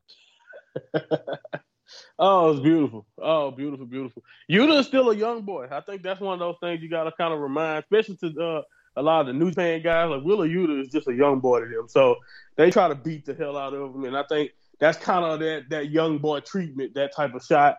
And it's just that's Shibata. That's the wrestler. I mean, he did a lot in this match that just shows you just why he's so great at what he does, and he just he's a he's a legend and I don't even like I said. I, I, love him as pure champion, but I really don't think Tony Khan realized what he has on his hand sometimes when he, uh, when it comes to Shibata. But you know, I'm not not to say that they use him wrong. I'm just saying that he's just that special in my opinion. But uh, again, this match, like you said, definitely the finish was sudden. Even though I did kind of like the whole, you know, Shibata was trying to hold off Wheeler, you, you know, choking him out because he thought that was helping, and then you know the suddenness of the finish kind of playing into why Shibata couldn't save uh, uh, him for the finish. But it, it, it's like again, my only my big beef with this match, even though I thought it ended up being really good, and I don't mind them continuing, is again I just kind of wanted Eddie to continue. I wanted Eddie to whatever he needs to do to make uh, Claudio give him a shot, a legitimate shot, you know, one on one side. Maybe I thought that would help him win. They still can accomplish it if he loses here, so it really ain't not that big of a deal. But again, I just wanted Eddie to pick up victory after victory as much as he can because again, Claudio hates him and, and don't respect him to the point to where he won't even look at him and don't didn't even want to fight him for most of the match. So again, I love everything they do, but if we're being honest, they they've kind of been dragging this along. So I can't wait to see when are we finally going to get that payoff of Eddie Kingston prevailing over his his his bitter rival. Because yes, they have been they've been feuding for years, a long time. But you can always come back to that because that's the type of rivalry they have. But just dragging it long, you can you can run the risk of it kind of getting you know stale. But I understand, you know, it was breaks in between Eddie went away, so you can. I'm not trying to say this is getting stale. I'm just saying that can happen if you keep putting it off. But eventually, I'm pretty sure it's to happen. So I'm just looking forward to that moment. But I'm disappointed Eddie couldn't get the win. But other than that, good match. Yeah, what frustrated me was, again, I don't know if it's just because I've been watching more New Japan recently, but usually tag matches, champion get pinned, and then that kind of gives you the face right. a little bit more. I'm not making excuses for my predictions, of course. Um, but again, this was a little bit weird. I mean, Jaxie, you went for the BCC. Is there any reason behind it? Yeah, um, it's actually kind of funny. Um, Monty's reasoning um, as to why he had figured that uh, Eddie was going to win, I thought the opposite state. I, I felt like this wasn't actually this isn't over and this is like only the beginning of this long-standing feud we're going to get between claudio and eddie and i felt like here was going to be that stepping moment where eddie was really going to start losing his shit because he's not getting a chance to get at claudio and then even hear it in a tag match with shibata and yet still they're they're you know eddie's not getting one over on claudio so personally for me i was at, i i thought this match was really great as you said with Yuta, like I think like there was a part of me that like felt like he really stood out as like you know kind of being educated by Shibata uh, with that move. It was absolutely devastating. Um, yeah, I just thought this match was great. Yeah, really, really good stuff. Uh, so, Gina, what would you? What are your thoughts on this, and what would you score out of five? Um, well, I gave it a four and a half because I thought it was a really great match, and I really enjoyed just seeing every single person that was involved in this match. So for so I think it definitely like got four and a half because just everything was happening everywhere, and I kind of like the chaosness of it. Um, I I will say that I I feel like a bit biased towards the BCC, but I don't know why. I just even if I want the other team to win, I end up still rooting for them when I'm watching the match, if that makes sense. You know, I can't, I wanted Eddie to get this win. I I know he's got beef with Claudio, and I'm so deep down I'm feeling I want Eddie to win this. But when I'm watching the match, I'm getting excited and cheering on the BBC, the BCC, going like, "Come on!" so it, it's just it's hard for me because I I feel like I've got a, an unconscious bias towards the BCC, and I don't know why. Um, so I, but I was thoroughly entertained because, like I said, I, I liked every single person in this match. So that's why I gave it a four and a half. Uh, Monty, what about you? Yeah, I give it a four. Pretty good match. Yeah, and Jaxie.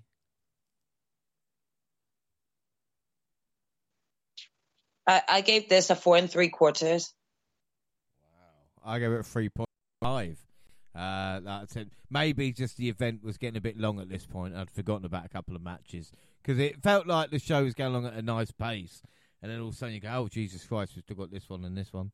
Uh, predictions, right? Still got three matches. yeah, Jaxie and Gina went Blackpool Combat Club. James and Monty went faces. So I'm still in the lead, eight points to seven. The rest are on seven. There's Kenny Omega versus Konosuke Takeshita, and this is a feud between Omega and his former mentor Don Callis. The match started surprisingly normal with a lock-up exchange. Maybe they forgot. Uh, it, t- didn't take him long though to start hitting the big moves. Omega landed on his head after a suplex on Takeshita. The springboard dropkick did not hit his mark, but it still hit Takeshita in the legs, so they made it work. Takeshita landed on Omega's knees when he jumped off the top rope.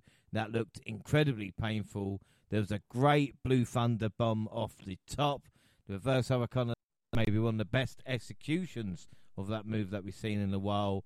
And after several close two counts, Takeshita ended up getting what many would call an upset win when he got a huge knee strike for the victory. So Gina Omega loses again, and the biggest win of Takeshita's career. Were you surprised? I, I definitely was surprised, especially because um of of course we've had like tag matches and things with them between um between them and Takeshita got the win at All In. Yeah, All Yeah, In. it was a- Sorry, I keep getting them confused. Um, yeah, Takeshita got the win over Kenny at All In as well. So that was quite shocking for me. I was like, okay, Kenny's getting retribution in this match, and he's gonna win it. So I was surprised that he didn't get that win, but I was also very, very happy for Takeshita. I know that the crowd hate Don Callis and therefore they hate Takeshita as well. But I think that this feud that they're doing for him is helping Takesh build Takeshita so well. And I, I really uh, look forward to seeing him. I don't look forward to seeing Don. Don still does my nutting. But I, I I'm really liking the way Takeshita wrestles, and I'm just looking forward to each match of his more and more. The more I see of him, Yeah, I mean, it, there's, uh, again, I'm going to play devil's advocate. And Monty, I'll ask you because you've probably seen Kenny Omega more than we have. Is it surprise he's putting so many people over this year? And does it lessen the impact of, you know, Will Ospreay getting a victory or, or someone else if he's jobbing out to Takeshita? Or might just be negative? Uh, maybe you are being a little negative. I think uh, honestly, uh, I understand what you're saying. I definitely don't think it hurts Ospreay because again, uh, be, the situation where they were in Canada, the way the match went, that is just that's impossible. It's hard, it's hard to really hurt uh, him with the quality of that match and the way everything played out in that situation.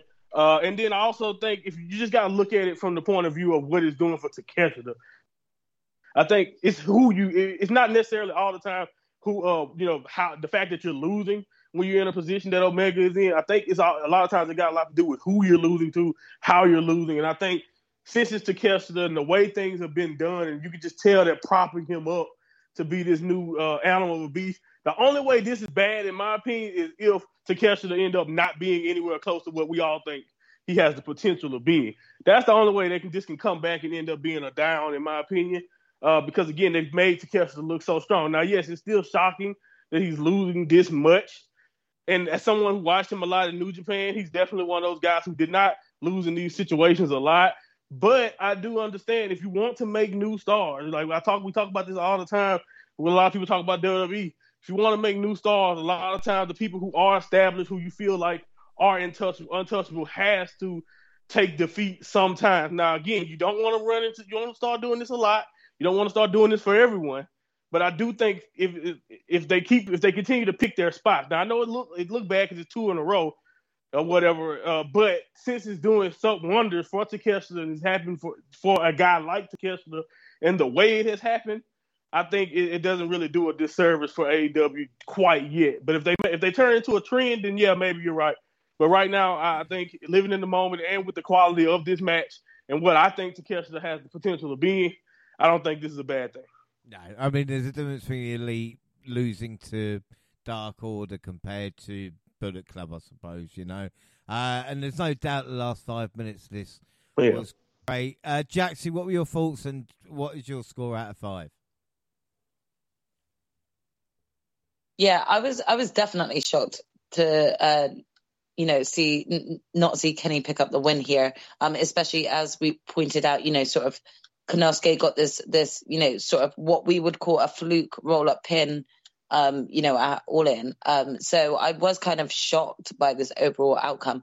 However, I, I'm a lot like Monty. Uh, this left me feeling very excited with what they're planning to do with Konosuke to get two wins over uh, Kenny Omega is is a great achievement, you know. Um, and for me, I didn't see this as like um, you know, like something bad to Kenny.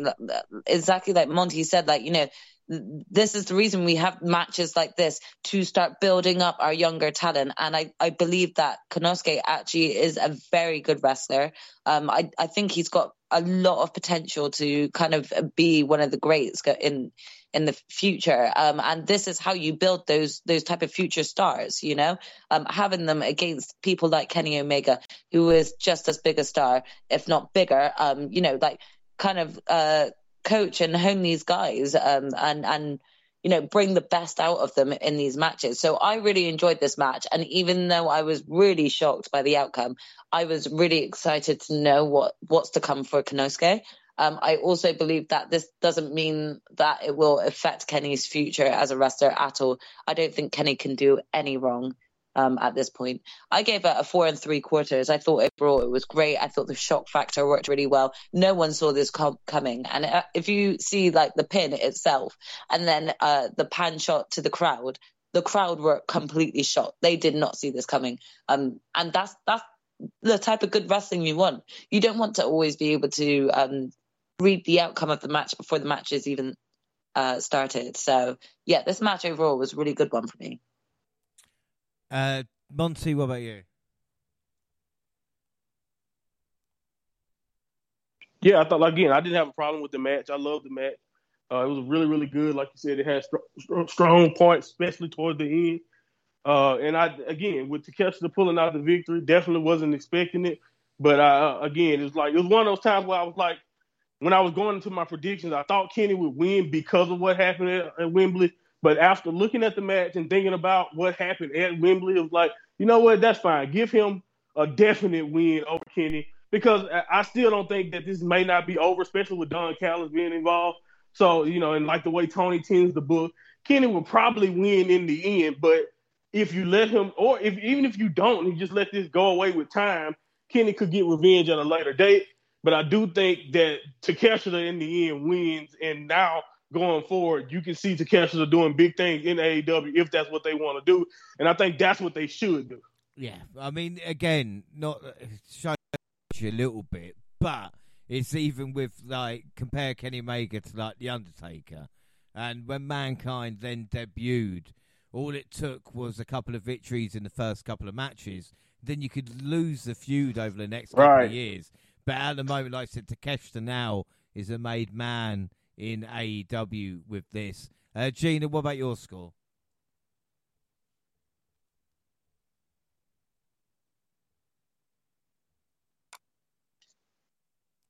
Sorry, I forgot I was on mute. Um, I think I, I, I think for this one I gave it a four and a quarter. Not that I didn't enjoy it, but I also agree in in the sense of um, I feel like Kenny also kind of wants to put Takeshita over. So I think he he if he really would have had a problem with n- losing to Takeshita, then it wouldn't have gone that way, maybe. But I I do see there being a third match between them, and then Kenny getting the overall win. So I don't think it hurts him in any way. Yeah, uh, for for me, their predictions all went Kenny, so it remains I'm on nine, the rest is on eight. And then Bullet Club Gold versus Young Bucks and FTR as expected. The Chicago crowd were booing the Bucks every time they tagged in the match. Juice is one of those guys who always gets my attention, whether he's a legal competitor or not. He always does something funny or entertaining. Um, the always sharpshooter spot was fun. Wheeler John on the super kick party was hilarious. But shockingly, and two results in a row here, the Bullet Club Gold continued its winning ways by scoring a victory over FTR and the Bucks. Uh, and to say, talk about the Bucks, they were fucking hated. But Jaxie, the Bullet Club, did the job here. Uh, you went from as well. I mean, what were your thoughts on the match, and yeah. why did you go for it? You jammed so, That's all I can say. well, I mean, I feel like I feel like it was a little bit self-explanatory. If I'm truly honest, like if you actually read between the lines about the frustrations that have been going on between the Bucks and FTR, especially with sort of like the outcome and the end of the match, um, at all in, you know, the Bucks not shaking hands with anyone, uh, with either of them, just sort of walking off because they're frustrated.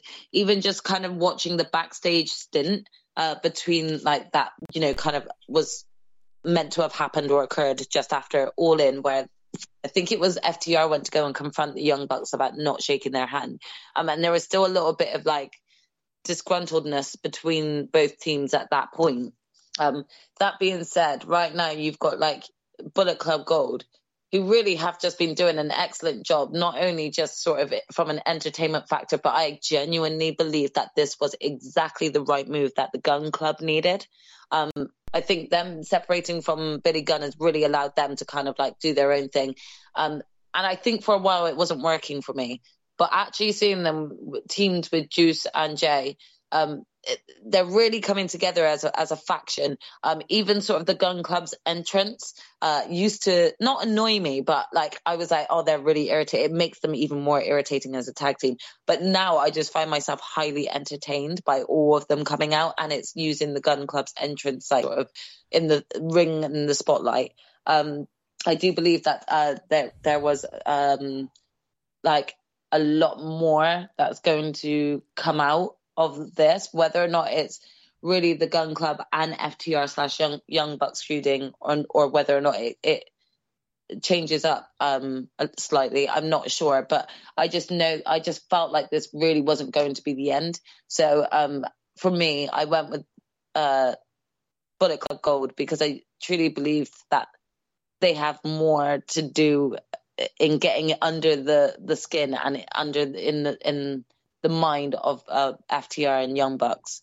So um, yeah, I'm excited to see where more things go with this match. But I I enjoyed it. I thought it was okay. Yeah, like you say, it, it, I really like the ending, the how they worked as a team to get that pin.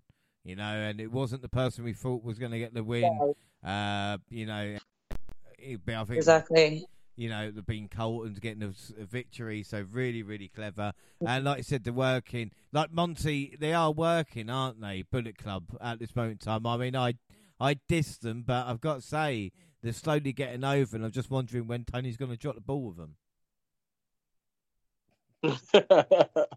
uh, I, I, told uh, everyone who hates the, the, Gunn Club, I said, man, give it time. Uh, especially the guns. I didn't. I never really disliked them. I thought they was just in a situation where they was mixed with the acclaim. So you know they they they they fell right into the role perfectly, and I thought they they played their role perfectly in that situation. The only thing I didn't like was probably how you know when they beat when they won the tag titles. I it was sudden, but even then.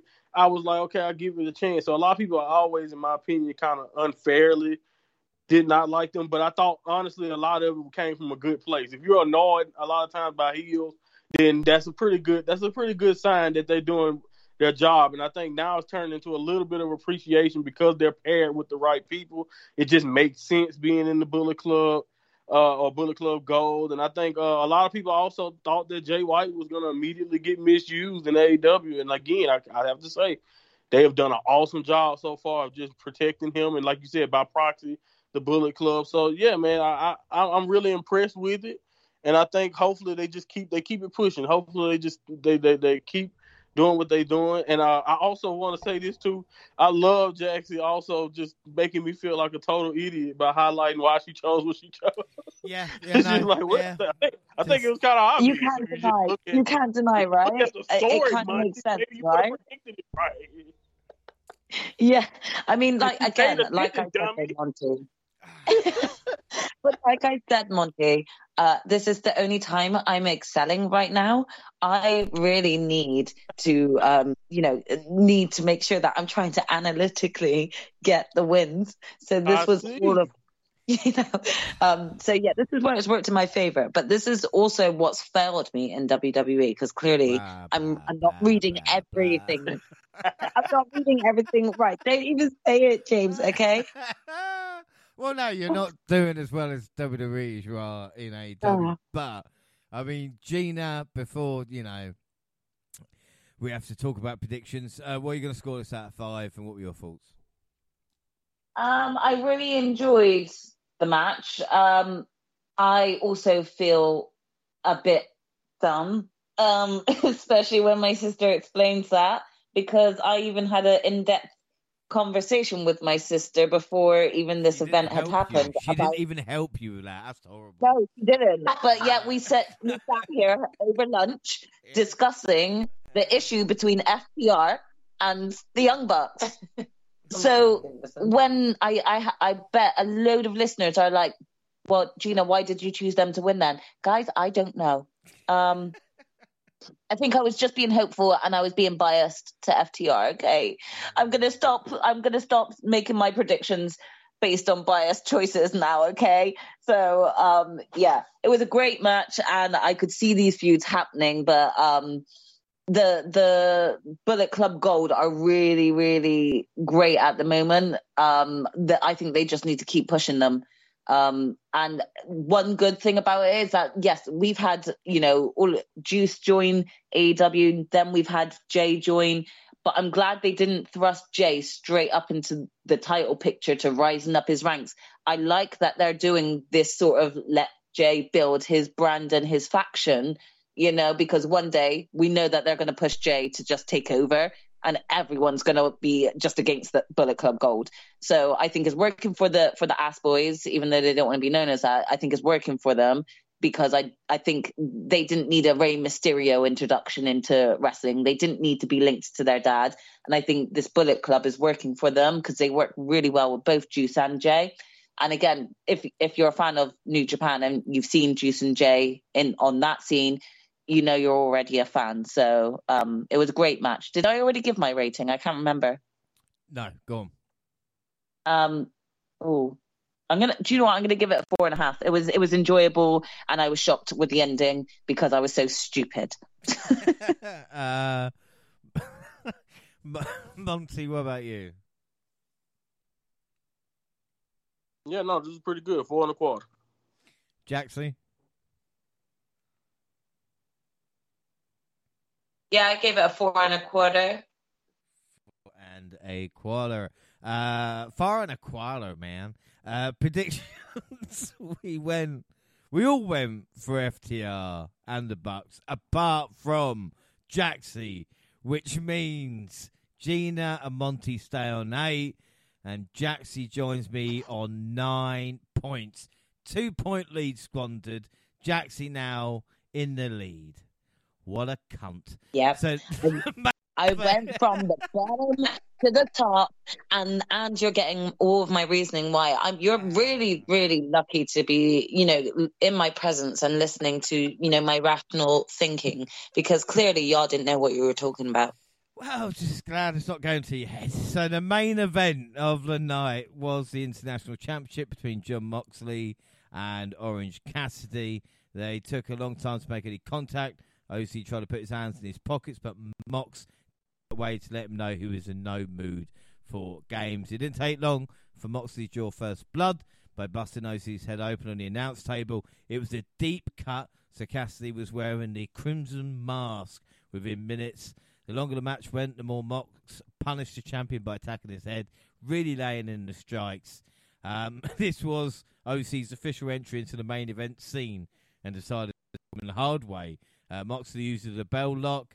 OC going for his usual lazy kicks, hitting stiffer kicks was a great moment. He made a comeback after hitting the beach break on the concrete. Uh, after hitting two orange punches, he ran right into a cutter and he fired with another punch and a spear. Somehow Cassidy managed to kick out Death Rider, which rarely happens, but got hit with a second. And your new international champion is Jon Moxley. Uh, Monty, what are your thoughts on this? I know Moxley's always going to bleed, and what a great reign from Orange Cassidy as international champion.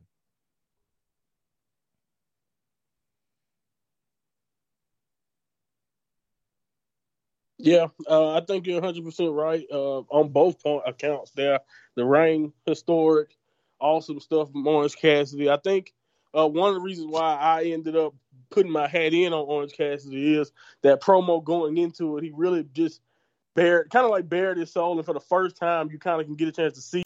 If you didn't see, I think by now everyone should know that he's money and he can, he can be the guy or one of the guys. But if you don't see it, I think this promo proved a lot of his doubters who say he can't be serious and all that. I think I think that proved any of them wrong in my opinion. This match went perfectly along with it because again he showed toughness.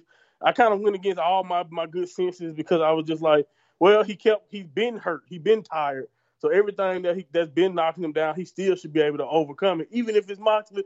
And again, I'm just one of those people who don't think at this point Moxley needs a championship. But at the same time, let's go back with history. What happened the last time CM Punk got himself fired?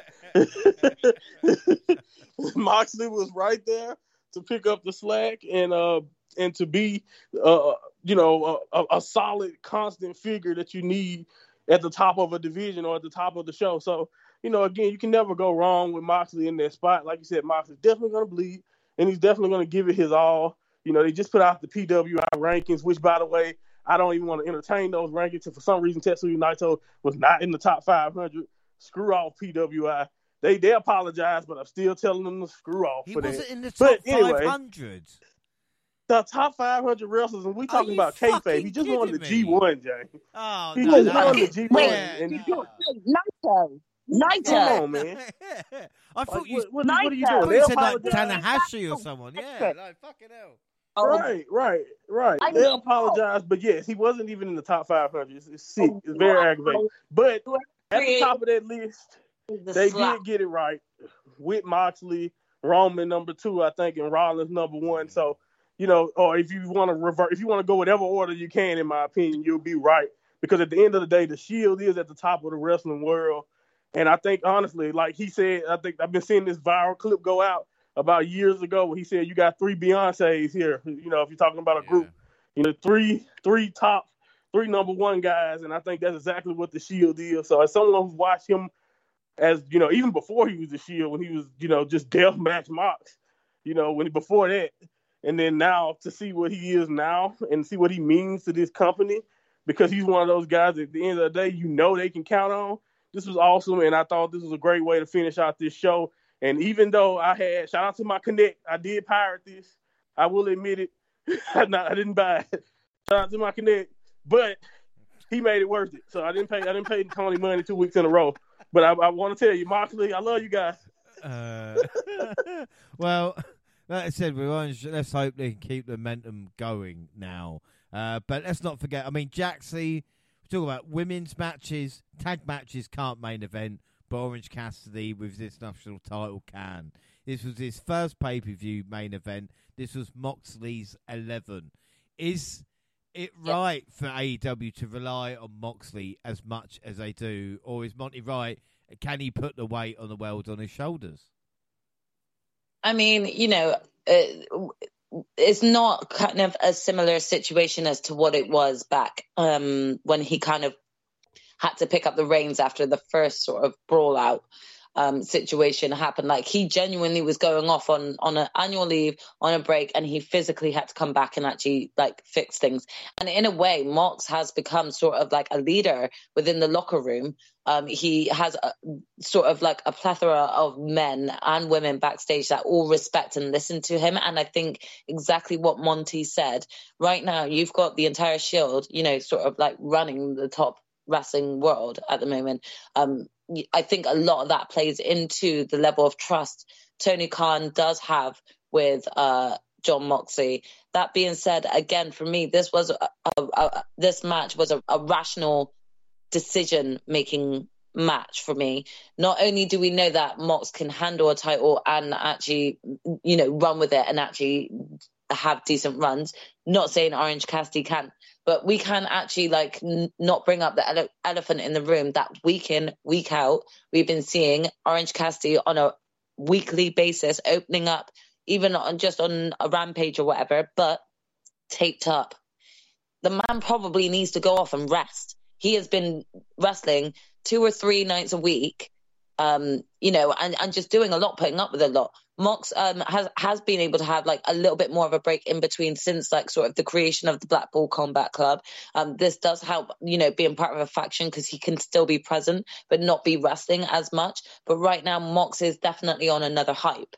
Like a lot of people are behind him again, and not to say they weren't before, but like you know, he's gone off. He's had like you know a few sort of normal stints of just normal matches and stuff. So yeah, I think at this point, especially with a lot of the news about the firing and everything like that, I think Tony wanted to give Chicago like a feel good moment, and what better way to end it than everyone who does love Mox just put the belt on back on him in the main event. So for me, this like felt like a no brainer that like OC probably need, needs um to wrestle less or to go off and rest. You know, he he might, as Monty also pointed out about what Mox said about just coming out and saying that you know his arthritis is bad. We don't even know what underlying issues Orange Cassidy might currently have, um, and I just felt like uh, it was getting to a point where he probably needed to take a, a, a break, even if it is just a brief one. Um, so yeah, this for me was a no brainer with the match. So Gina, main event. Uh, what are your thoughts and what is your score out of five? Um, my thoughts. Right. Okay. This is going to be quite controversial, but I think I may have said this before. I'm just like a bit bored of Orange Cassidy. I, I just am. So it's not that I dislike him because he's entertaining, and it's not like I dislike any of the matches he's in, but I'm just a bit bored. So I was just really, really wanting Mox to win this match. So every time Orange just kind of was getting the advantage, I was like, "Oh, fuck off, Orange!" so it was it was quite um, a frustrating match for me a little bit. Um, I think like literally, again, I always enjoy the matches he's in you know, even in the big, you know, Stadium Stampede match, I enjoyed seeing him in it, but I think I'm just a bit bored. So, um, yeah, I was really, really hoping that Mox was going to get this win. Uh, the match was great. I'm going to give it a four and a quarter. Four and a quarter. Uh, Monty, what about you? Yeah, I was really high on this match. Uh, I, I, I'm also very high on what Orange Cassidy's been able to do and what he how he, he, like what he is now. Like I said, I just love to think about how he was kind of like a joke or a comedy wrestler to some people. You use he used Jericho to really make people take notice. Use that feud, and I think this Moxley thing. This is about proving that he's tough enough. He's realistic enough. I know some people may not like what he does or whatever, but I feel like this is what he kind of needs to take that next step to be a world champion contender in the future. Even though he had a, a great reign here, this reign along with this match proved why, in my opinion, he can be a world champion in the future because he showed uh, elite toughness here. I gave it four and a half. Yeah, no, I have to agree with you. Uh, you what side you on? I mean, to be honest, I think that Orange Cassidy's had a really great one with the inter, uh, international championship. I think he's um, held it well. I think he's defended it well, and I think he's had some great matches with it. But I wasn't actually shocked that Mox was going to pick up a belt. We got to think Claudio is currently the Ring of Honor champion. I think, yeah, yeah. Joe's the TV champion. Yeah. yeah, so he's the current Ring of Honor champion. Yuta might not be a champion at the moment, but he had just previously been the pure champion. You know, like the, these guys are all on a run right now, and Mox is at his is best right now. Um, even though he's not at his best, if that makes sense. Um, so I was just, yeah, I feel like overall that this this match has just done well to actually continue to elevate the Blackpool Combat Club. Exactly what I actually predicted was going to happen when they originally formed. I felt like they were going to kind of take over as a faction. So um, I, I enjoyed this match. I gave it. I also gave it a four and a half. Yeah, I gave it four and a half as well. So predictions: Monty went for Orange Cassidy. Went went rest went for Moxley. So it means final scores: Monty on eight, Gina on nine, James and Jaxie on ten. So Jaxie wins again. Jaxie, I know you may be not doing that well on WWE Prediction League, but your AEW form has been incredible. So well done for that. I'm, I mean, I'm serious. I mean, I, I I'm very proud of this result. I think that if I kind of had, you know, had a, I, I feel like if there had been a bit more of a build up, like a, maybe an extra week behind All Out, I probably would have like uh called um called a few of the matches differently because I think it was the Kenny match that I misread. Darby's match I misread and Athena's match I misread. But if they if there had been more build up, especially towards the the women's tag match, I feel like I could have definitely like just come up on top overall, yeah, clean slate, you know. But you know, I'm I'm good. I'm not going to complain because I'm still prevailing in AEW, so I'm not a total loser. No, the thing is, is that between you and I, we didn't get a match wrong. So, like I said, the matches that you mm-hmm. said you looked at wrong, I got right, and vice versa. So there's not exactly. there's no blind spots at this moment in time. Um, what it means for the prediction leagues. after all out. So we know WWE Gina. Gina is in the lead for WWE five four one. Bonus league, we know Monty is in the league 15, 14, 12, 11. And AEW means Jaxie has gone into lead on four with Monty and James on three, Gina on two, which means for Yes. the first time ever since we have been doing this podcast together, I am the only one not in the lead of a league. And that is Yeah. incredible. So well done, guys. You have completely shut me out. Well done at this moment in time. Yay. I can't deny it. I'm very pleased that I find I've been resting on like being draw, like drawing with someone the whole time. So I'm very happy to be leading the AEW one right now. Yeah, yeah, there is daylight between you guys and me, but I will have my revenge. There's no doubt about it. Uh, overall, then, so match of the night, I think it'd be fair to say it was Starks versus Danielson. Uh, so we just need MVP and rating. So, Gina, who's your MVP of the night and what's your rating out of 10? Ricky Starks. Ricky Starks was MVP. Yeah. Um, and out of ten, I'm gonna give it. I'm gonna give it an eight and a half because there were quite a few matches that I really did enjoy. Um, I will give a special shout out to the Hobbs and Miro match because that really is at the top. But I'm really sorry, you just lost out due to my biasness. Again, I said this is the last time I will, but Yeah. Yeah. No, that's fair, fair enough. Uh, Monty, what about you? MVP and rating? Yeah, man, Ricky, in my opinion, came out looking like the biggest star next to Orange Cassidy coming out of this. Orange lost. Uh, you know, they both lost, and I, but I think uh, Ricky ended up looking like uh, someone that you can definitely see a bright future, and I like his match better. So I'm going Ricky as my MVP. And overall, I agree, eight and a half. But my reasoning is completely different. As someone who did not really care for this show at all, did not really have the strength to want to watch another wrestling show because I'm wrestled out at this point in a lot of ways, to be honest. Uh, it ended up being much, much, way more fun, and I credit the, the talent because when you only got one week to build, you can't get, you can't tell me it's the damn booking that got me through this match. So I credit the work of all the wrestlers, in my opinion, uh, for getting me through this show because I was not looking forward to it. Uh, Jaxie, MVP and rating. Yeah, got got to go with a clean sweep here. I think Ricky really stood out. I think it was his best match to date. Um, I'm excited to see more come out of him. Um, and I also want to give a, a, a sort of close shout out to the my other five star match, which was the Miro um, Hobbs match, because I, I felt like that was a great match overall. Um, I, I have to agree. I think eight and a half is a really good uh, stamper for it. And I think my reasoning is very much exactly the same as Monty's. Like, I did not go into this pay per view caring for any of these matches. Um, with lack of build up, I, I was also feeling a little bit wrestled out, especially with the week before being so hectic for us being there really um, live.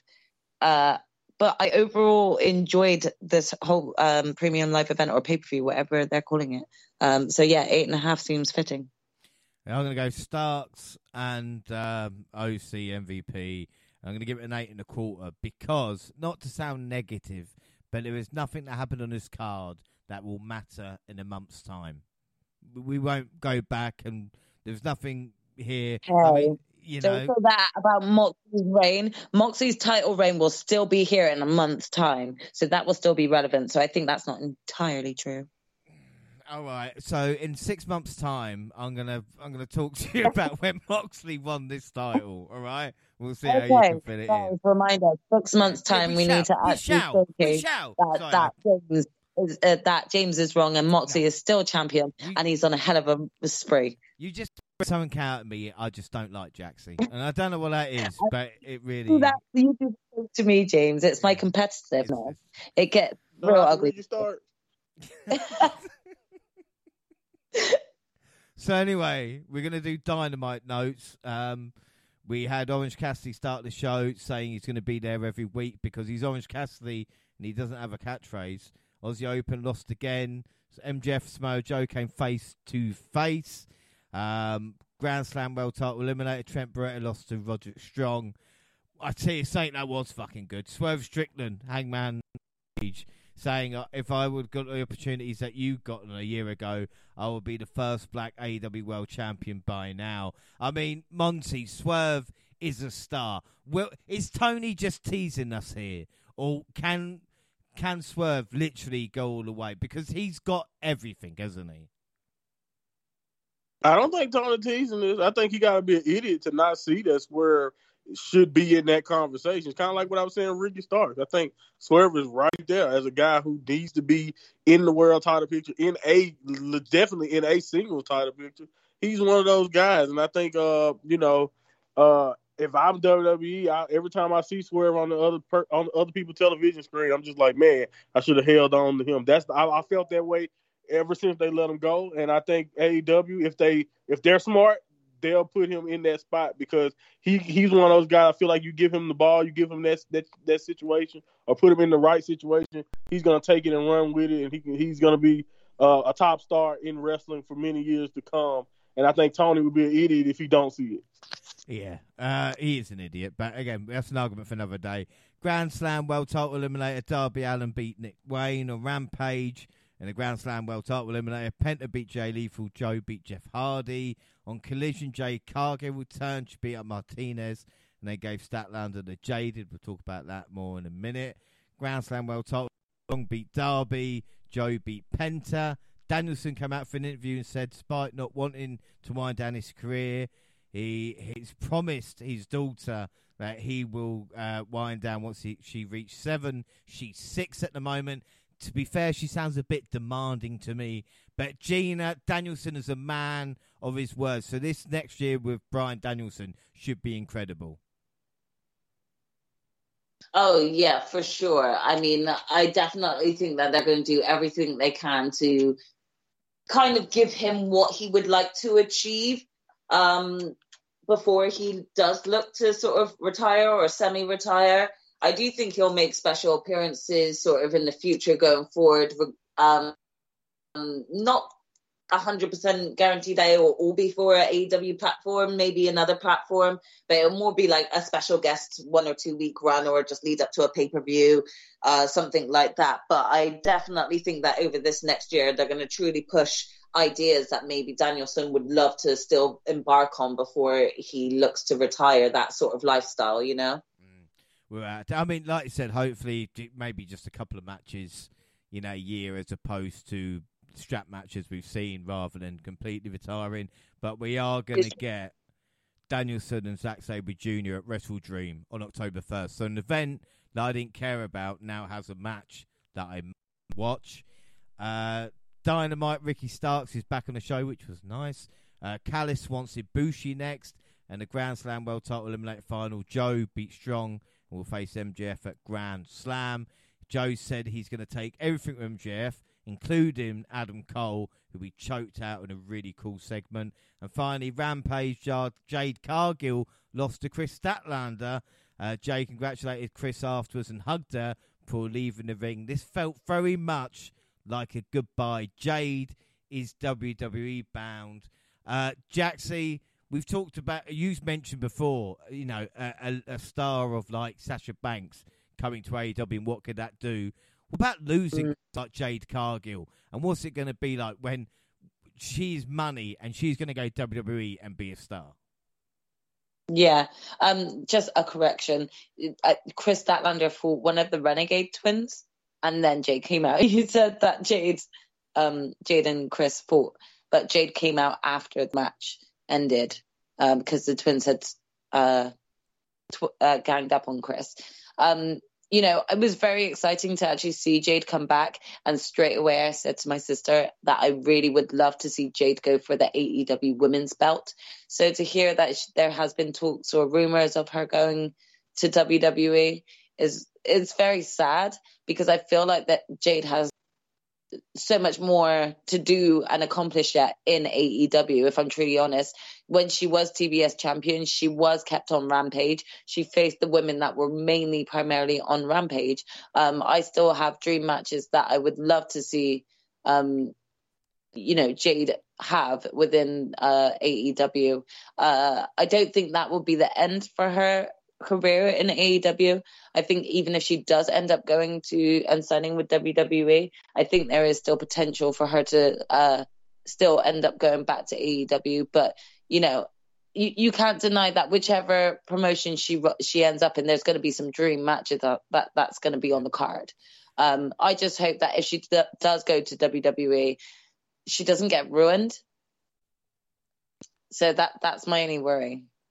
Oh no, don't worry about that. Like they, I think the thing is with Jade is that Tony didn't know how to book her in the end, so wasting her on Rampage compared to this is Triple H's wet dream. I can, and me personally, I cannot believe they've let Jade Cargill slip through. If we think Rhea Ripley and Raquel Gonzalez are impressive, then we ain't seen nothing yet. You know, especially with Yeah. the Performance Center there with Jade, because it is just it, it's ready-made money, and I cannot. But and the rumors are as well. Ricky Starks in the next one. This could really be the beginning of AEW losing who was who they could build a future around in a weird way. Yeah, And it's great having Mox and Danielson and all these guys, but who's going to pick up once they're not there? You know. hmm They call it a Rhodes Connect. I'm just saying. He got he got a history of Ricky Starks. I'm, I'm not. I think that's what they're trying to use. Yeah. Whether they're saying it or not, they definitely try to use Cody's relationships to do some recruiting. well, Oh, he, was- definitely. he, But like he was there at the Rumble, wasn't he? Not So take advantage. Really. Yeah, you remember Ricky went to the Rumble for Cody. Yeah, so yeah. uh, I don't know. We'll see, but I think Jade is going to be pretty. I think Jade is going to be good no matter what. It- you know, if it's not true, she'll be fine. And I think if, once you go to the main roster, it's just it, I feel I actually feel bad for some of the other ladies on WWE roster because you thought Bianca's reign was dominant, you thought Rhea was dominant. Like just add, like you said, Raquel, adding another woman of Jade's stature and what everything Yeah. she present as a character. Oh man, it, it's like I said, it'd be it'd be crazy. But I don't know. I think she'll be fine either way though. She's a star, and I think that's what we all know. And uh, like you said, it would be a shame if AEW have lost her. Uh, but it would be like you said, one man's you know loss in, in this situation would be treasure for the opposite company, you know vice versa in some cases. But Jade, oh man, yeah, I would have threw all the money at Jade. Well, again, it gives AEW a chance to book the division better, and also, you know, like we said with Toni Storm, with the character development and what she's doing to step up to the plate now as well. Because you know, going back to a Britt Baker all the time, or you know, the amount of fucking matches this past month involving like Baker, Shida, and some you know in tag teams has been has been crazy. So you know, with all the good AEW has done, there is obviously some bad as well. Uh, but I think that's it. There's nothing really else about AEW. Anybody else wants to discuss? We think we should call time. I mean, I think we said. I think we said a decent amount. Yeah. I think we've done enough. So that is it. Don't forget, we're across all social media Twitter at the Double R Podcast. I'm at the J. You can find the entire Double R team on the Twitter banner. Monty, where can people listen and find you? You can follow me at my monthly pod on the Twitter, like you said, on in, in the North Twitter banner. You can click the link in the bio, listen to some of the old pods. Uh, I'm not even going to pretend to lie like I have the time to pro- even promote anything new right now. Um, uh, right now, you can find me at home with my daughter. So uh, I'll let you guys know uh, uh, if anything else changes on that front at my monthly pod. So just keep keep following the Twitter, and uh, it may be a surprise pod coming up in a couple weeks or so just wrapping up everything going on in my tumultuous life at this point. But yeah, that's about it. Uh, Jack Jaxie, what about you? Um, I'm on both Twitter and Instagram at Jaxie Scarlett. And Gina? You can find me on the same at Purple Pain. Double R on Facebook and Instagram, all Google platforms. Send us an email at doublepodcast at gmail.com. And YouTube podcast. We have all the latest clips. Podcast go at the same time. YouTube do SoundCloud on your phone, also Spotify and iTunes. Make you download, subscribe, rate, and review there. So that is it. So up next, uh, Monty. I know you don't say, you know, might not sound it ready for the next couple of weeks. We're going to go all out on NXT. Next weekend, NXT update. Following weekend, no mercy. It come on, this is going to be good. You know, I mean, yes, we have got six episodes to catch up on, but it's going to be fun. You know. You say that, but I don't even. I, I'll drag myself to that podcast some way, I guess. But I must say, NXT has been awesome. So I, I, I do have to say, I definitely have to find a way to. I'm definitely going to find a way to get the podcast done because NXT deserves my attention. It's been really, really good. And uh, but yeah, man. Uh, at this point, I'm running on coffee and whatever the Lord is giving me. We'll be fine. Uh, I've had, I've had, I've had girlfriends like that in the past. We'll be fine. We'll get through it. You'll survive me today. Um, also, don't for- don't forget as well that uh, Jackson Gina will be back uh, in October for the AEW Wrestle Dream. But I do want predictions from both of you from No Mercy because that is going to go towards the prediction leagues. So that is Awesome. it. Yeah, until then, I've been James Rowlands and I was joined by the fantastic Jackson Scarlett. Jackson, you cannot be beaten in AEW. You cannot be beaten. Well, that's yet to be seen, isn't it, James? So hopefully I'll be able to continue this game um, going into Wrestle Dream. So we'll see how things go. Yeah, still two more AEW shows. Uh, the guy, oh, the mind of Monty. Monty, of course, you're in lead of the bonus league. So, of course, with NXT coming up, you've got to make sure you stay on the ball. Definitely, definitely. And I need Jackson to get more cocky so we can knock off that perch. Please. Come on, man. Stop stop all this modest stuff. Come on. Get get a little big headed so you can screw up. No, uh, never. Never. And finally, the genius of Gina, of course, lead of the, and she's the one who's not gone on about it today. I think the leader of the W Prediction League, just quietly sitting there laughing at the other losers. True. Completely forgot about that, if I'm truly honest.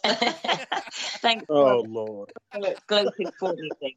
Thanks for gloating Well- for me. I'll take Yeah, great. I'm pleased for you. It's great. It's great. I'm so happy that I created a podcast where I'm not in the lead of any prediction leagues. What a loser. Yeah. I know. Yeah. Bring back Dan is what I say. Well, on, on that. Uh, thanks, everybody. Um, bye.